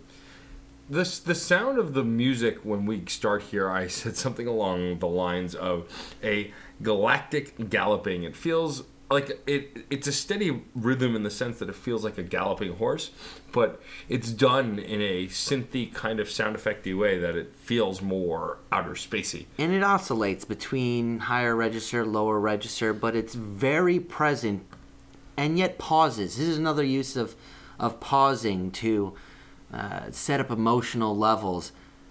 The problem with this is, well, it's just galloping through the whole through line of this song. Just it, it's focusing too much on the punctuation, in my opinion, and that was a big problem for me because aside from the galloping percussion, the the the bass that comes in fairly quickly it, which is great. I love the bass, but it's it's so fleeting at times that I can't latch on to it, even though it's used as such a great emotional tool. Well, this was a tougher one because it, it it's sort of if if I considered the last track to be a bit of a hole in the album, I feel like this uh, poked a little bit more of a hole in the style itself. Only because I liked everything. It was kind of back to back to what he had earlier on. I liked the you know good old fashioned Owen Pallett here doing doing what he does, setting up texture, stacking things on top of the other. You get that galaxy gap- galloping, and it's very much like soaring through space. But it's all you know. It's using the sixteenth notes over and over again. That that that galloping is conveyed by that you know one and a one and a one and a one e.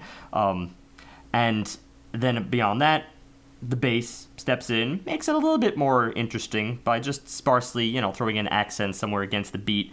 And then the brass interrupts, just you know, the, with the silence swelling amidst that, the brass just interrupts it, and you get this explosion of sound. Unfortunately, I, I, it came across to me as a little bit more of a wall of sound. This is one of those instances where I don't think it's pushing boundaries. I think it's just kind of plateauing right there. The melody in this section, unfortunately, feels very apart from from everything else. Until, and this was one perk I really had to give it, the the, the male choir that steps in here, which again could be him, could be backup vocalists, uh, but probably just him over him again. And I believe that was the section that continues on with "Wait for sunlight, wait for another time, wait for sunlight, wait for another life." Sunshine through you, sunshine over you, over you, sunshine through you, sunshine over you. This is um, th- this is I think more what I wanted out of this track. It's just I felt like it was more of a I'm not I could never go as far as far as this album is concerned to say a sloppy build, but I think it was a bit of an anticlimactic build. Well, it was because there was not really a build. It started with a sound and then exploded into another using some of the previous pieces, but it didn't build to it. It just jumped to it. And I think we've gotten so used to, like, at least in Riverbed, there was no jump. There was a jump into the track, but it all stayed pretty even after that. There was no jump to another sound. Whereas in this, we really get instead of a build, we get this jump from one sound to another, which I think is could be even considered a little jarring in ways. Well, it this song speaks of uh, bluntly climax. That's what the song really kind of boils down to, and that jump well makes sense within the context of of the theme that's kind of going on here, at least lyrically. I just, mm, I just would have liked to actually see the transition. It's hard to present such an abrupt idea by doing an abrupt build or an abrupt song.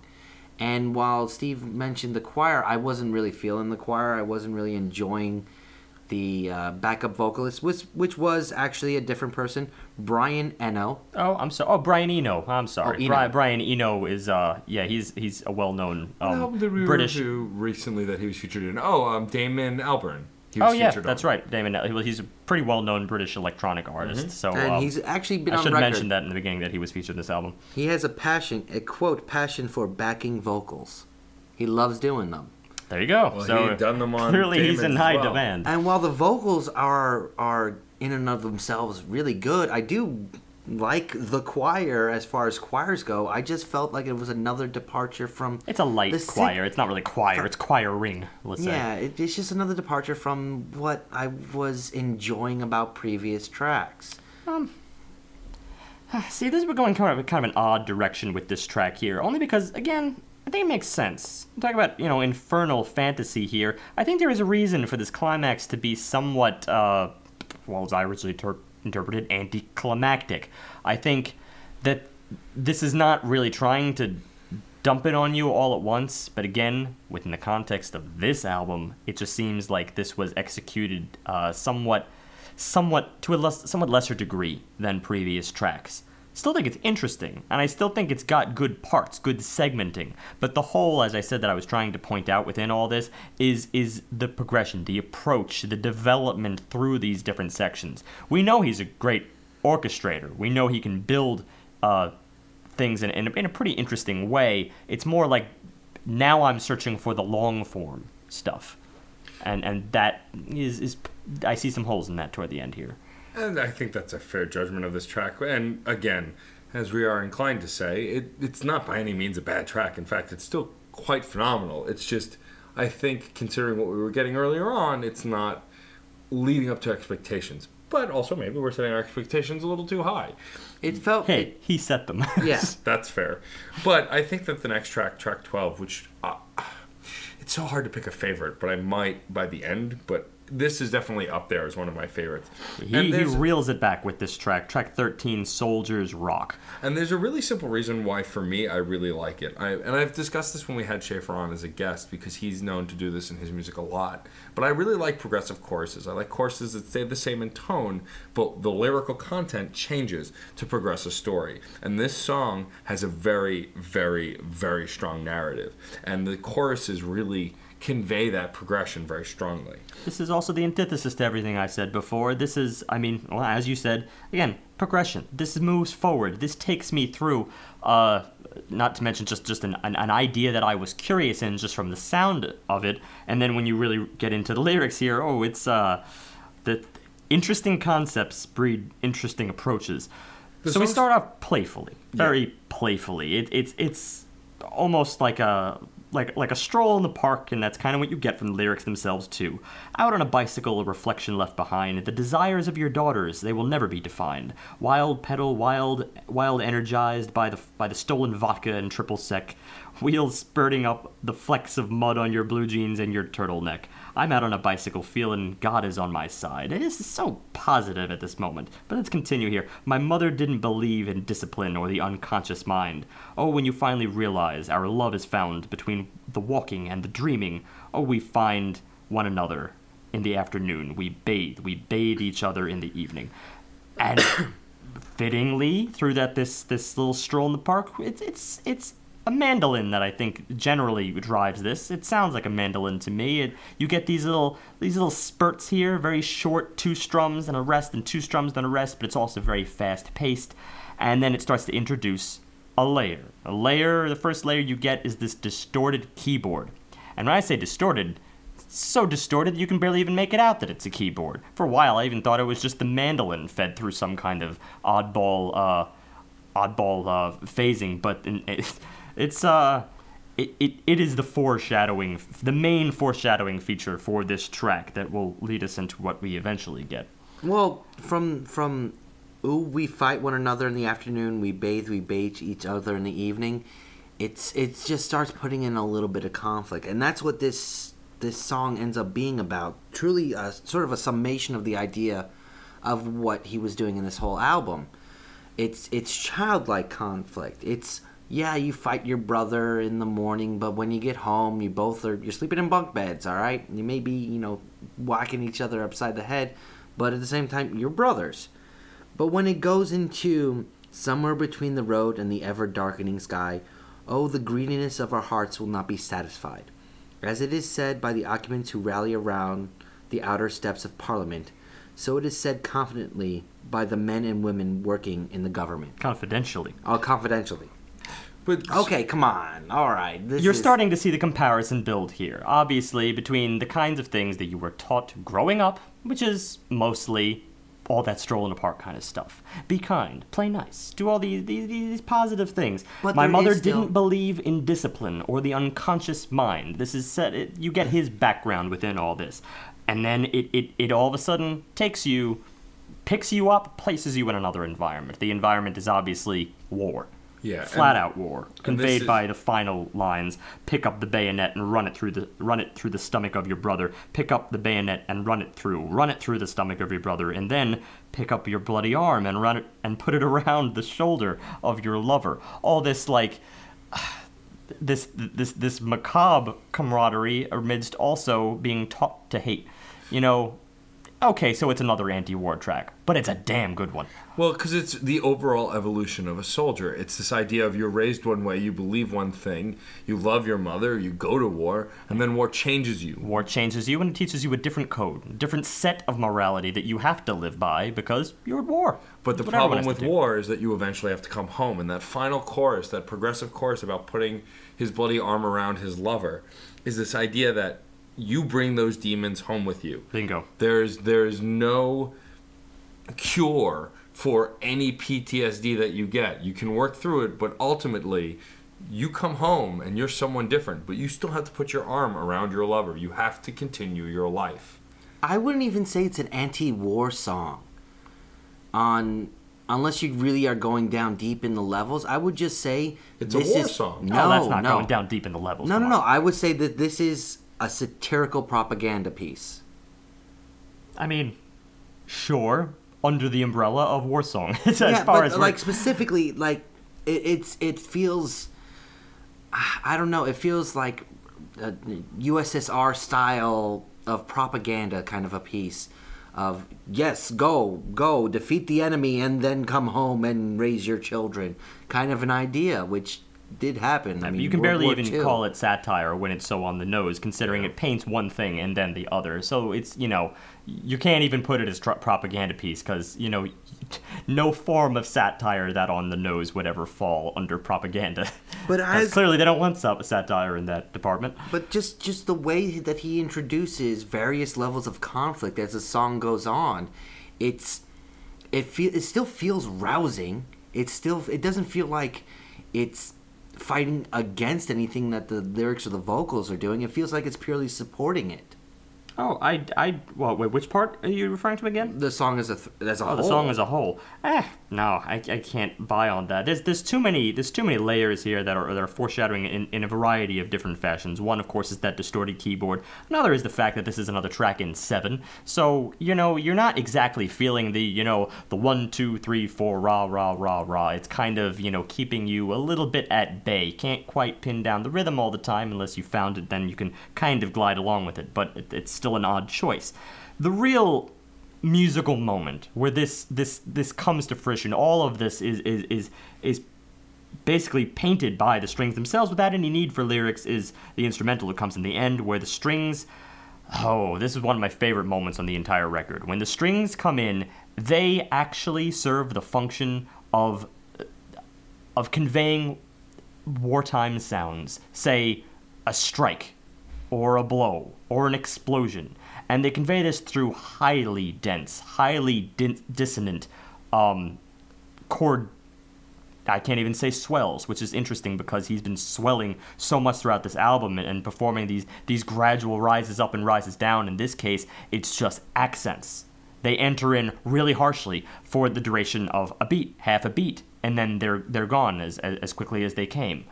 And amidst it, you kind of get the sensation that you are at war. When you combine that with this very awkward seven-time feel, it, it's it, it conveys the chaos of of the battlefield in many ways. So this is the, the point, of course, that precedes that that uh, that return to home before pick up your bloody arm and put it around the shoulder of your lover. This is the the this is the motion that led you to that moment.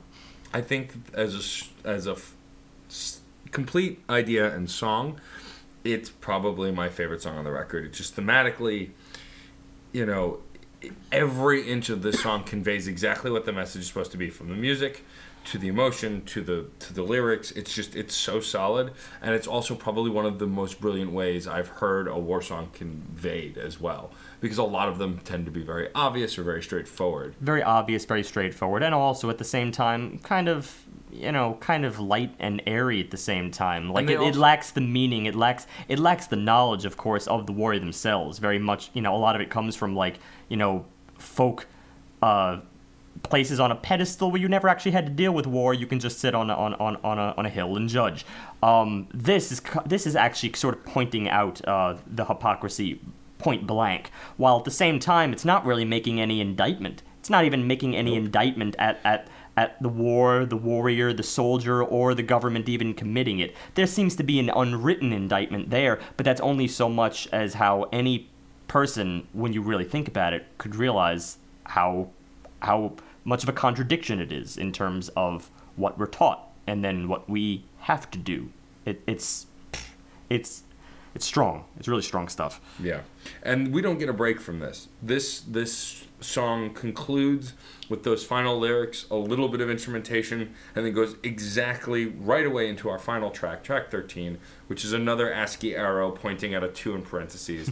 Obviously, supposed to be a second movement or the conclusion, or it's hard to say what it's exactly supposed to mean. But this song from the get go is eerie disgusting kind of wet kind of grimy feeling almost it's just it's you're supposed to feel unsettled, whether incredibly so or not, or just a little. There's definitely this kind of darkness to this track. Can't call it a song at all. There's a there's a there's a it's peace. There's no there's no lyrics. It's just it's all conveyed through the music itself, and th those water droplets, which sometimes also sound like like insects, just sort of clip clopping along, popping really at the, really um really bright stuff at the same time. You're right, there is kind of a darkness in there, especially when the the very cinematic string section starts entering in. You get this mostly in six eight, and it's there's somewhere there's an eeriness in it here, but I just can't place it. This is the the oddball nature to this uh, to the wrap up of this album is because I feel like I'm getting a variety of stories, um, all centering around, of course, that overarching theme conveyed by the title of the album, "In Conflict." It's many different areas of conflict in various walks of life. Whether you're a child, whether you're uh, whether it concerns your significant other or whether it concerns your your relationship in war. I mean, I can't precisely say where this this uh, part one, part two instrumental really exists in in in that framework, but um, but it perpetuates the mood at least. That's all I can say for it. I think this is a great place for us to kind of take our wrap up um, because this song kind of is a summation of the entire record as far as it's kind of a wrap up of the entire conflict that Steve was talking about. Even though in many ways it's just an instrumental that kind of loosely captures it, but I, I see what you mean. It's you know It's a good wrap up track, and I think that first of all, to start, Owen Pallett knows exactly what he's doing. He's he's carefully constructed this record. I feel like there's nothing that happened here by accident. Also, the other artists we had compared him to, St. Vincent and My Brightest Diamond, who are also solo composers who do very interesting work with multiple instruments. He's unique in the fact that he is less influenced by pop than the other two were. The other two had very strong pop influences, at least in certain songs, if not throughout their entire records. Whereas Owen is kind of still using a focus on instrumentation through a more um, cinematic orchestral feel. There are very few moments where you don't get a sense of this kind of sim- cinematic orchestral music. You know, there's very there's pop structure moments, but there's nothing on here I feel that really sounds like a pop song. Maybe in moments and in parts, but definitely not on a whole. Um, and I think that's what its greatest strength is. Also thematically, there's conflict through the entire record. I don't think there's a song on here that's not dealing with conflict, which is what he's kind of trying to convey. Some of it's personal, some of it's more general, but all of it is this this version of conflict that he's conveying. There's no songs that I hate. There's nothing I don't like.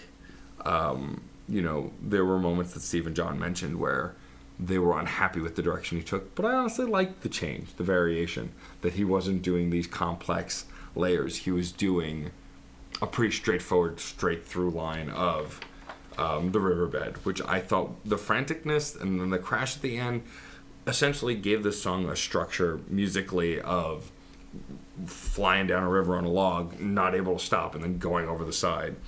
Um, and it doesn't really break from its its theme emotionally at all. Um, I rated both My Brightest Diamond and St. Vincent very highly. I'm annoyed at myself a little bit now, and I'll probably bring it up in the year in review. And this is going to lend to our topic for today, which we'll get to a little bit after our wrap up, which is the hyper focus on our points in the rating system. That's Steve's fault because he started it. the the uh, the miniature decimals, especially as we get closer and closer and closer to five. So stay tuned. because it's no secret that I, I rated St. Vincent and My Brightest Diamond fives, but truth be told, if I knew about Owen when I heard St. Vincent, Owen would have been higher. And I love that St. Vincent record. I really do. I think she's a fantastic musician has a gorgeous voice, but Owen just hits things here that St. Vincent didn't come close to. And it makes me wish I could bring it down a bit. But again, we'll cover that more in the year in review and in our topic. So that said, my I think only third five of the year is Owen's record. This this record is just mind blowing to me. I didn't know what to expect when I heard it. and I'm so grateful for Heather for recommending it because I think it's absolutely fantastic from start to finish. There are issues like any other album, but I think people who are trying to do a, a modern orchestral sound, this song is the blue. This album is the blueprint for where we can go with mixing, layering, instrumentation, lyric writing, emotionality. I really think this is a strong stepping stone for what's next. A lot of words you use there I want to bring up again, which is like cinematic. Just that that that word itself is a very telling descriptor for this album because we have landscapes in the music. The the brushstrokes of his choice of chordal work, uh, his the palette he he uses uh, in his designs. I'm, I can make a thousand and one different great allusions towards paintings because this this music really drives that idea home. But it drives the idea home in the in, in the in the realm of distance musically. Yet personal lyrically and vocally it's it's a great combination for me of what's going on here great texture, and that's something that we we keep bringing up week after week. I know Steve's actually getting tired of that word. Great texture, but at times he seems to wander a little bit too far afield in this landscape he's he's created. Stuff like the riverbed, it's a little bit too frantic. It's a it's a car chase or kayak chase if you want to get, you know, actually to the to the terminology. But it, it's got its hiccups. It, it really does. So I, I'm not even going to compare it to My Brightest Diamond or Saint Vincent or anything like that. It's it's a different it's a different type of beast here. Conceptually, there are similarities between these three artists, but musically, this is this is in a whole different realm. Owen is um, uh, genius. I will I will always use that word. He's a genius when it comes to the compositional work. He's a he's great doesn't even begin to describe what he can do. But it, it does have that some of that fallings when he gets an idea, which I think he just goes on a little bit too hard with. Um, that being said, I mean that that's like his one failing in this whole album, as he just likes an idea a little bit too much, and it's still great ideas he's coming up with. So for that, four seven five. It's it's right between that great and truly epic piece. I don't I wouldn't just from my point of view, I just don't see it quite as a 5.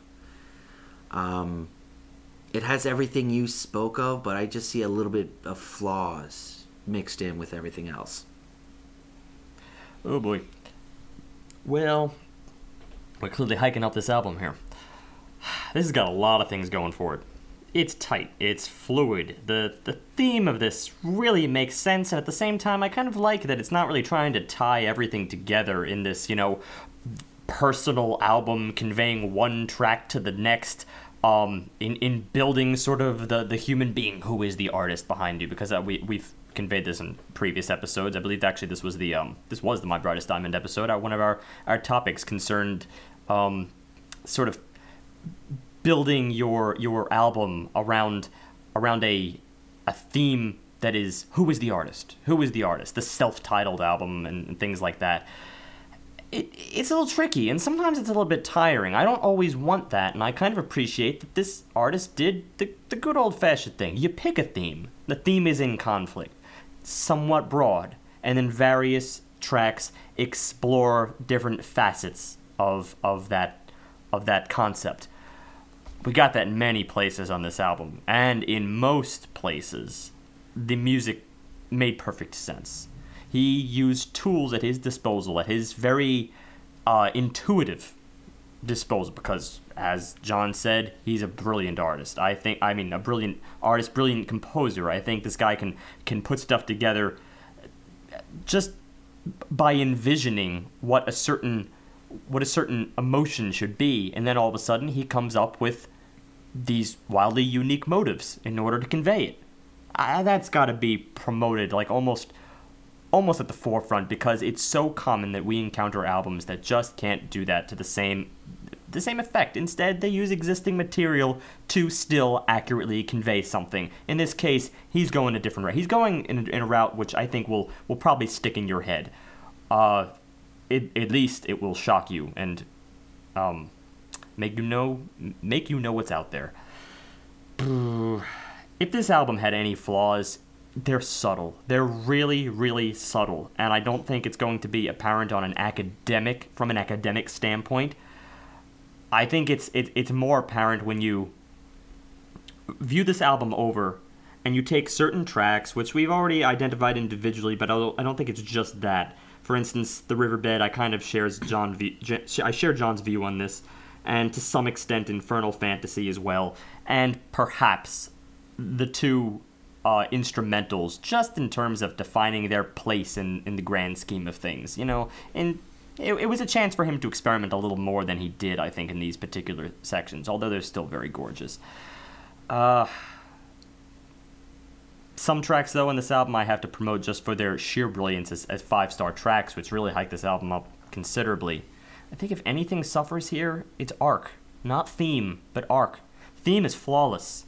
I think I have a problem in the overall progression of this album in terms of where he's delivering me that that spine chilling material. It comes in spurts, it completely retracts in others. He trades out various different uh, tools, for instance, the, the strings. Sometimes he'll focus on that a little more so, but I think it's just at the same by the same token, it's just as heavy of a synth album as it is a string album, um, as, a, as a cinematic, you know, uh, string album. Instead, it's it's it, it kind of goes more toward the electronica sides in many points very many places this is married. In others, it seems more like a casual trade off between, between these two things. In each department, excelling, but not always yielding uh, 100% one to the other as, the, as this artistic vision, but instead kind of bringing these two together in more, in more of a heavy handed manner. I think this is going to be worth about 0.2 points for me, which puts this at about a 4.8 because that that's a pretty serious gripe, and I think it may it may hurt how I remember this album. That said, individual tracks on this album are solid. Many different individual tracks are just solid front to back. They they make up for in strides what the album may may lack in its entirety from the first track to the last. So I think 4.8 is pretty fair. And this is uh this is a pretty good jump to our discussion because we really need to have a frank discussion about how we rate in the upper echelon we've we've encountered lately, and we have frustrations to that effect. Before we run to our discussion, I just want to amend something I said. This is the third five I gave. It's actually the fourth. Ah. I want to keep our numbers consistent. It's the fourth five I've given, but has and which fives have you given? Um, so my brightest diamond, um, uh, Saint Vincent, the Futures by um, Future Islands. The Future Islands, which singles, the, the singles was the, the record, and now this one. So those are my four fives. But I mean, by our pattern alone, I've given more fives than you guys have, so it's not surprising really to anyone who's been listening a while. You defined what your what your five is early on, I think, in our podcast career, which is a a just a solidly good album that people can learn from, and it does have chilling moments. And in general, I don't think you try to be terribly specific and or terribly nitpicky within that. Yeah. If if you can't, if if it's something that you um, you know, can easily ignore right. or bypass, and I think that's a fair standpoint. it's sort of the one you want to tattoo on your heart. Pretty much, yeah. And, but but you get nitpicky the same way that Steve and I do, uh, in your own different way, and that's what that's where we'll, we'll start talking about our discussion. Why why do we give 4.8s over a 4.75? Why do we give why do we actually go really really specific on these decimal points, especially in the upper echelon? This this for us from our point of view tends to be extremely important because the chasm, the difference between a 3 and a 3.5 is not nearly as big as a 4.8 and a 4.9. At least in my opinion. I know that my two co hosts mostly share this opinion as well. Because something something to, to propel something, you know, from a 3 to a three five range would just be well, they're making music, but they're making really good mainstream, or they're making really safe, great ideas. But something that goes from a 4 9 to a 4 8 would be, well, that's a very dramatic shift, shift in that arc, like it was today for you, Steve. That is something that really drags it down, and that point two is a huge difference from a perfect album and a near perfect album. I see what you're saying. Say if we go from a 3.2 to a 3.3, are we really saying something serious just happened there? You know, that's why you don't often find, you know, any like specifics that affect. There, are, if you look back into the backlogs on our on our uh, Crash Chords at a glance uh, page where I have every all of this outlined in, in an Excel document, which is, is, is more for our reference purposes uh, than, than the listeners. At the same point, I do encourage you know any listener who's who's uh, been following perhaps any of my ratings, John ratings, or Matt's ratings that they may want to organize our ratings the, in the same way, and also uh, organize our, our total averages just to see exactly where we line things up. And indeed, it gets very tricky.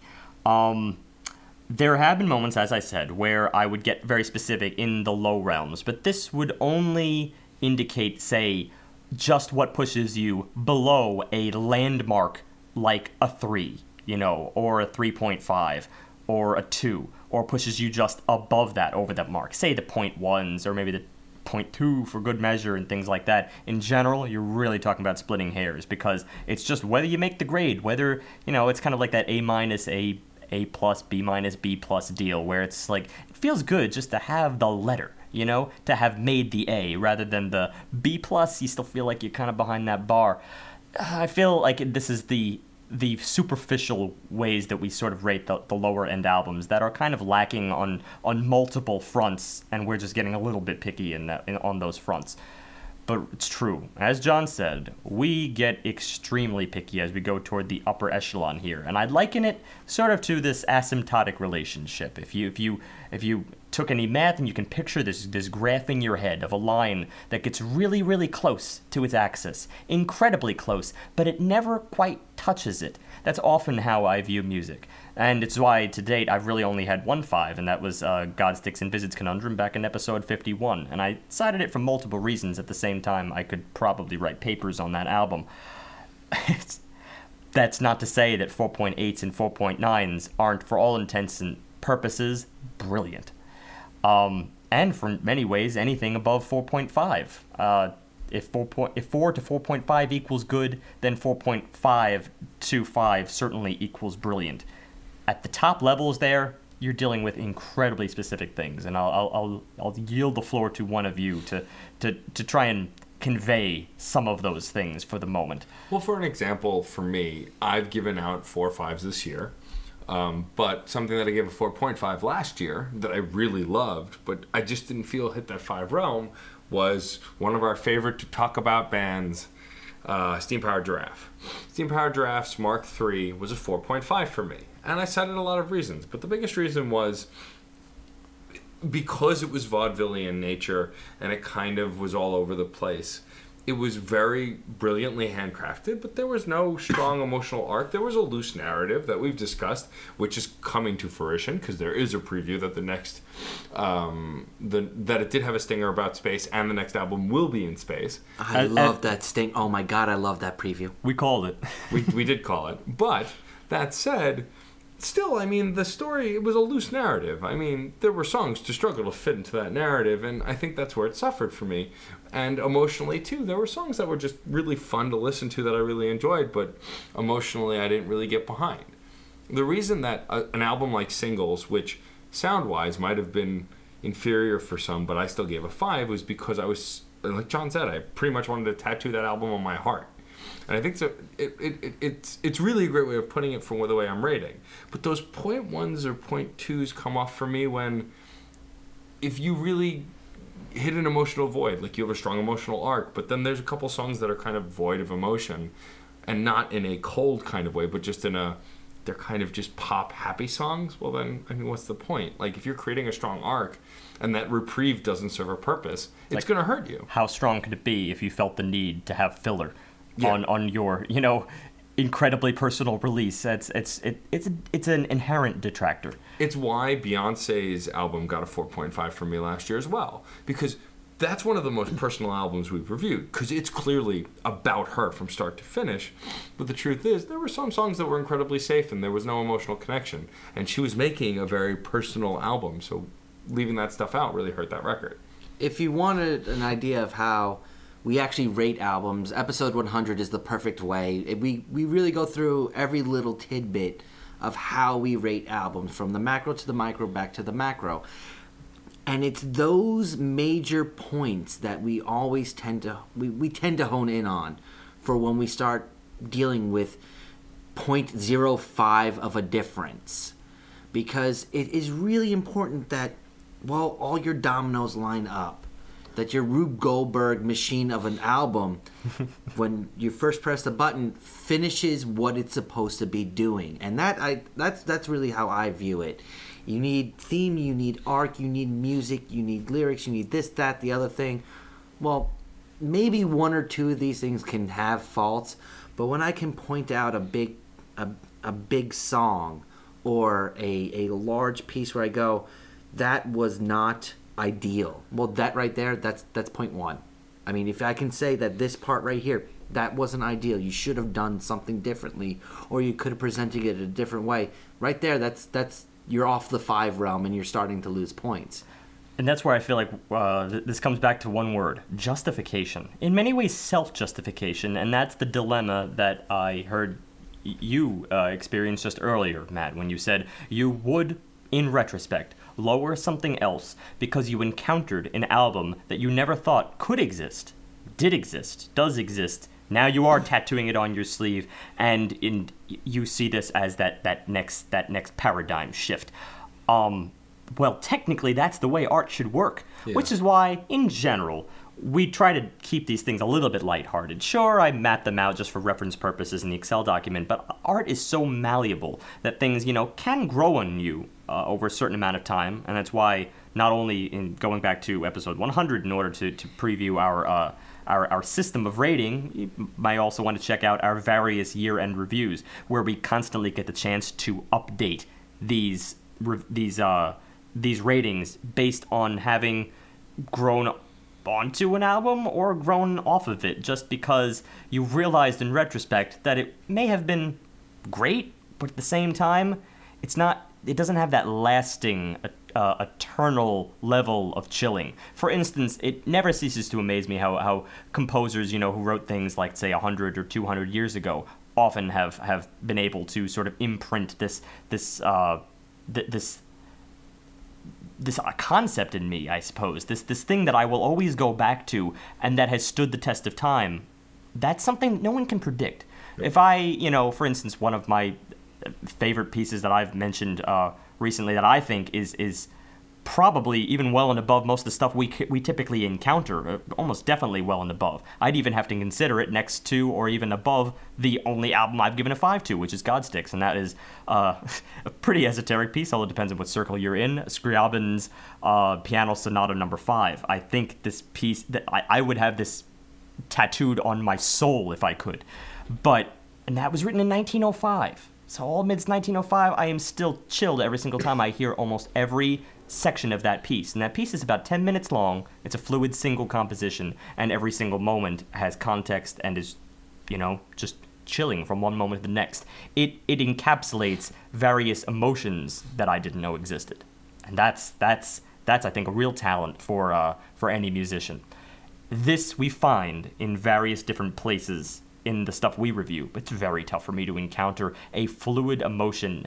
Uh, the only reason I did, for instance, h- held, uh, held um, Godsticks Envisage Conundrum as a five is because, again, that sort of persistent use of Lydian throughout their album seemed to encapsulate another type of emotion that I never really knew existed before either.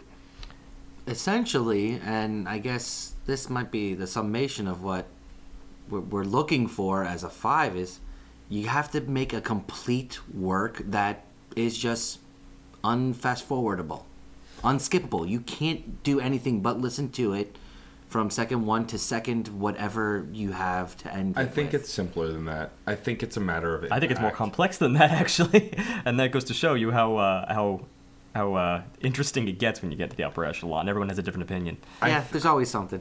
I, I, I think that impact is one of the most important things that plays a factor in how we review. But also, Steve makes a good point. Ultimately, we're three people reviewing an album, and while we try and keep it li- lighthearted, we do take our ratings somewhat seriously with within between ourselves. But ultimately, you're you're you could think something that we think is a five, you could think it's a two. I mean, uh, personal tastes and preferences can impact a lot of this stuff too. I think it's perspective, it's also place in life, it's experience, it's a lot of things. And I think that what we try to keep consistent is when we're varying our points and our point ones and our point fives and our oh, point oh fives, it's based on our own perspective, talent, knowledge, and focus. well, I always preach for it women take into account all of those things. That's why I usually try to uh, preach close objectivity in a heavily subjected world, in a heavily subjective medium. Yeah. Because you know, the second you give up your your objectivity and yield to things that are completely subjective, then in many ways you're also giving up your, your artistic integrity. It allows you to be blindsided to various things that come across that are insanely new and and unfamiliar. Because if you're blindsided to those things and you've already set your ideas your criteria your, your limitations for what constitutes um, in your mind something that's great then you know you're going to be closed-minded to things that come along. And that's the thing you have to be open-minded to in music that every day something is created that you never knew could have existed before. And a lot of it is better than what you ever would have thought could exist. Um, and that's, I guess that it kind of goes back to something that I've long warned uh, with with regards to our upper echelon rating, is because we are very prone to that subjective getting whisked by the wind and uh, falling knee deep in love with an album and then just rating it, you know, highly. And we find that weeks later, months later, we may go back to it. We may not always go back to it. It may vary. It may have fallen off completely from our list, and it was more of that one-shot, awesome kind of deal. It may be uh, a little bit what you're experiencing with some of those old albums. Although, again, I still would go back to many different tracks on Saint Vincent's uh, on Saint Vincent's Saint Vincent self-titled album. But it's true, not everyone, not everyone. That's that's a flaw for the for for the album itself. My Brightest Diamond is what I really want to get back to, but uh, you can chime in. Well, the the point that I wanted to make though is on the flip side of you warning about giving fives because you know then what do you do when you find something better than a five? For me, it's also not giving fives is just as flawed because then you're never really fully admitting to yourself possibly that something is really great because you're afraid that that other thing might be out there someday somewhere. True. And so you, it's it's finding that balance essentially is what we're saying, and that's why these these very precise point ratings exist is finding that balance within ourselves and within our rating scale. True, and it, and it outlines exactly how ridiculous that this this can sometimes get. Yeah. Uh, I actually had a quote from my my friend Larry who once said, like, when you really stop and consider what a five scale ra- rating is, it can blow your mind. Yeah. It can really blow your mind, and you will go insane as you try to divvy up these little tiny things. We do the best we can, but that's why I always maintain that these are always subject to change. You would lower this, perhaps, as you encounter something new, just so we don't go off the charts and try to go up towards 6 and 7 and 8. We will adjust these as time goes on, and I may even make a new column in the Excel document down the road to, uh, to um, follow along with these adjustments, so that way you know exactly how an album struck someone at the uh, at the front and how it grows on them later or off them. Because Eh, after all, when it boils down to it, we're not doing math homework here. One plus one doesn't always equal two. It's yeah. This is art a- isn't math. That's no, the this big is thing. it, this is not even a term paper where you can go, yes, he did mention this, he did mention that, so minus one plus one minus one plus one. You can't just always quantify so so many different aspects of music. We try. That's the best we can do. That's the best anybody can really do about art itself. It's try to quantify and qualify it. And at times you just can't.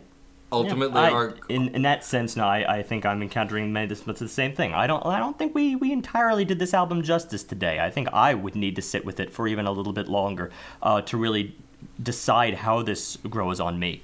I've um I've taken in the the, the, the texture of this album. I, I kind of want to sit with the lyrics a little more. So there's that. I think ultimately what you have to remember is we're here to provide a service of an analytical perspective because if you are like us and like to overanalyze and scrutinize and pick apart music, this is the podcast for you. If you're looking for a quick and easy rating system like Rolling Stone, this is not the place because we're not ultimately about the rating. The rating is the, the tail end, but we're about the journey. We're about the anal the analyzing the record, and what we come to at the end is just kind of our summation. Um, that's why we don't offer the ratings in in the paragraphs preceding the podcast on the post you have to listen to get those or check the spreadsheet. Because that, we're, we're not about just giving you those ratings. If that were the case we wouldn't do the podcast. We'd just write a, write an article slap a, a, a tagline on the top and be done. Essentially every minute of this of this rather long weekly series is is really about the question why? Yeah. Why we got that rating. Why? And and in that pursuit for almost unattainable uh, perfection, uh, you're bound to find flaws and and uh, parts that you feel as a listener that we um that we underjudged, underrated, underanalyzed, and maybe even moments that we you thought we overanalyzed. I'm sure there are many of those. So, you know, help us along help us along and comment. We encourage that, I think, foremost. I think that's that's what will really keep us going is the the suggestions, the comments, the questions, because we are not infallible, though John likes to think he is sometimes. I'm mostly infallible. Um, we we we are not perfect beings, and if you feel like we did something incredible disjustice, tell us. I mean, Alon, best known as Future Money, from the Wall Street Players, who are long overdue to be guests again. Was, After having been guests on episode 2 and 29. Was incredibly furious with us that we rated Queens of the Stone Age so low because he knew stuff about the album we didn't that influenced his perspective of the record. Since then, I had adjusted mine a bit and we had talked about it, but and me and John were stubborn and didn't.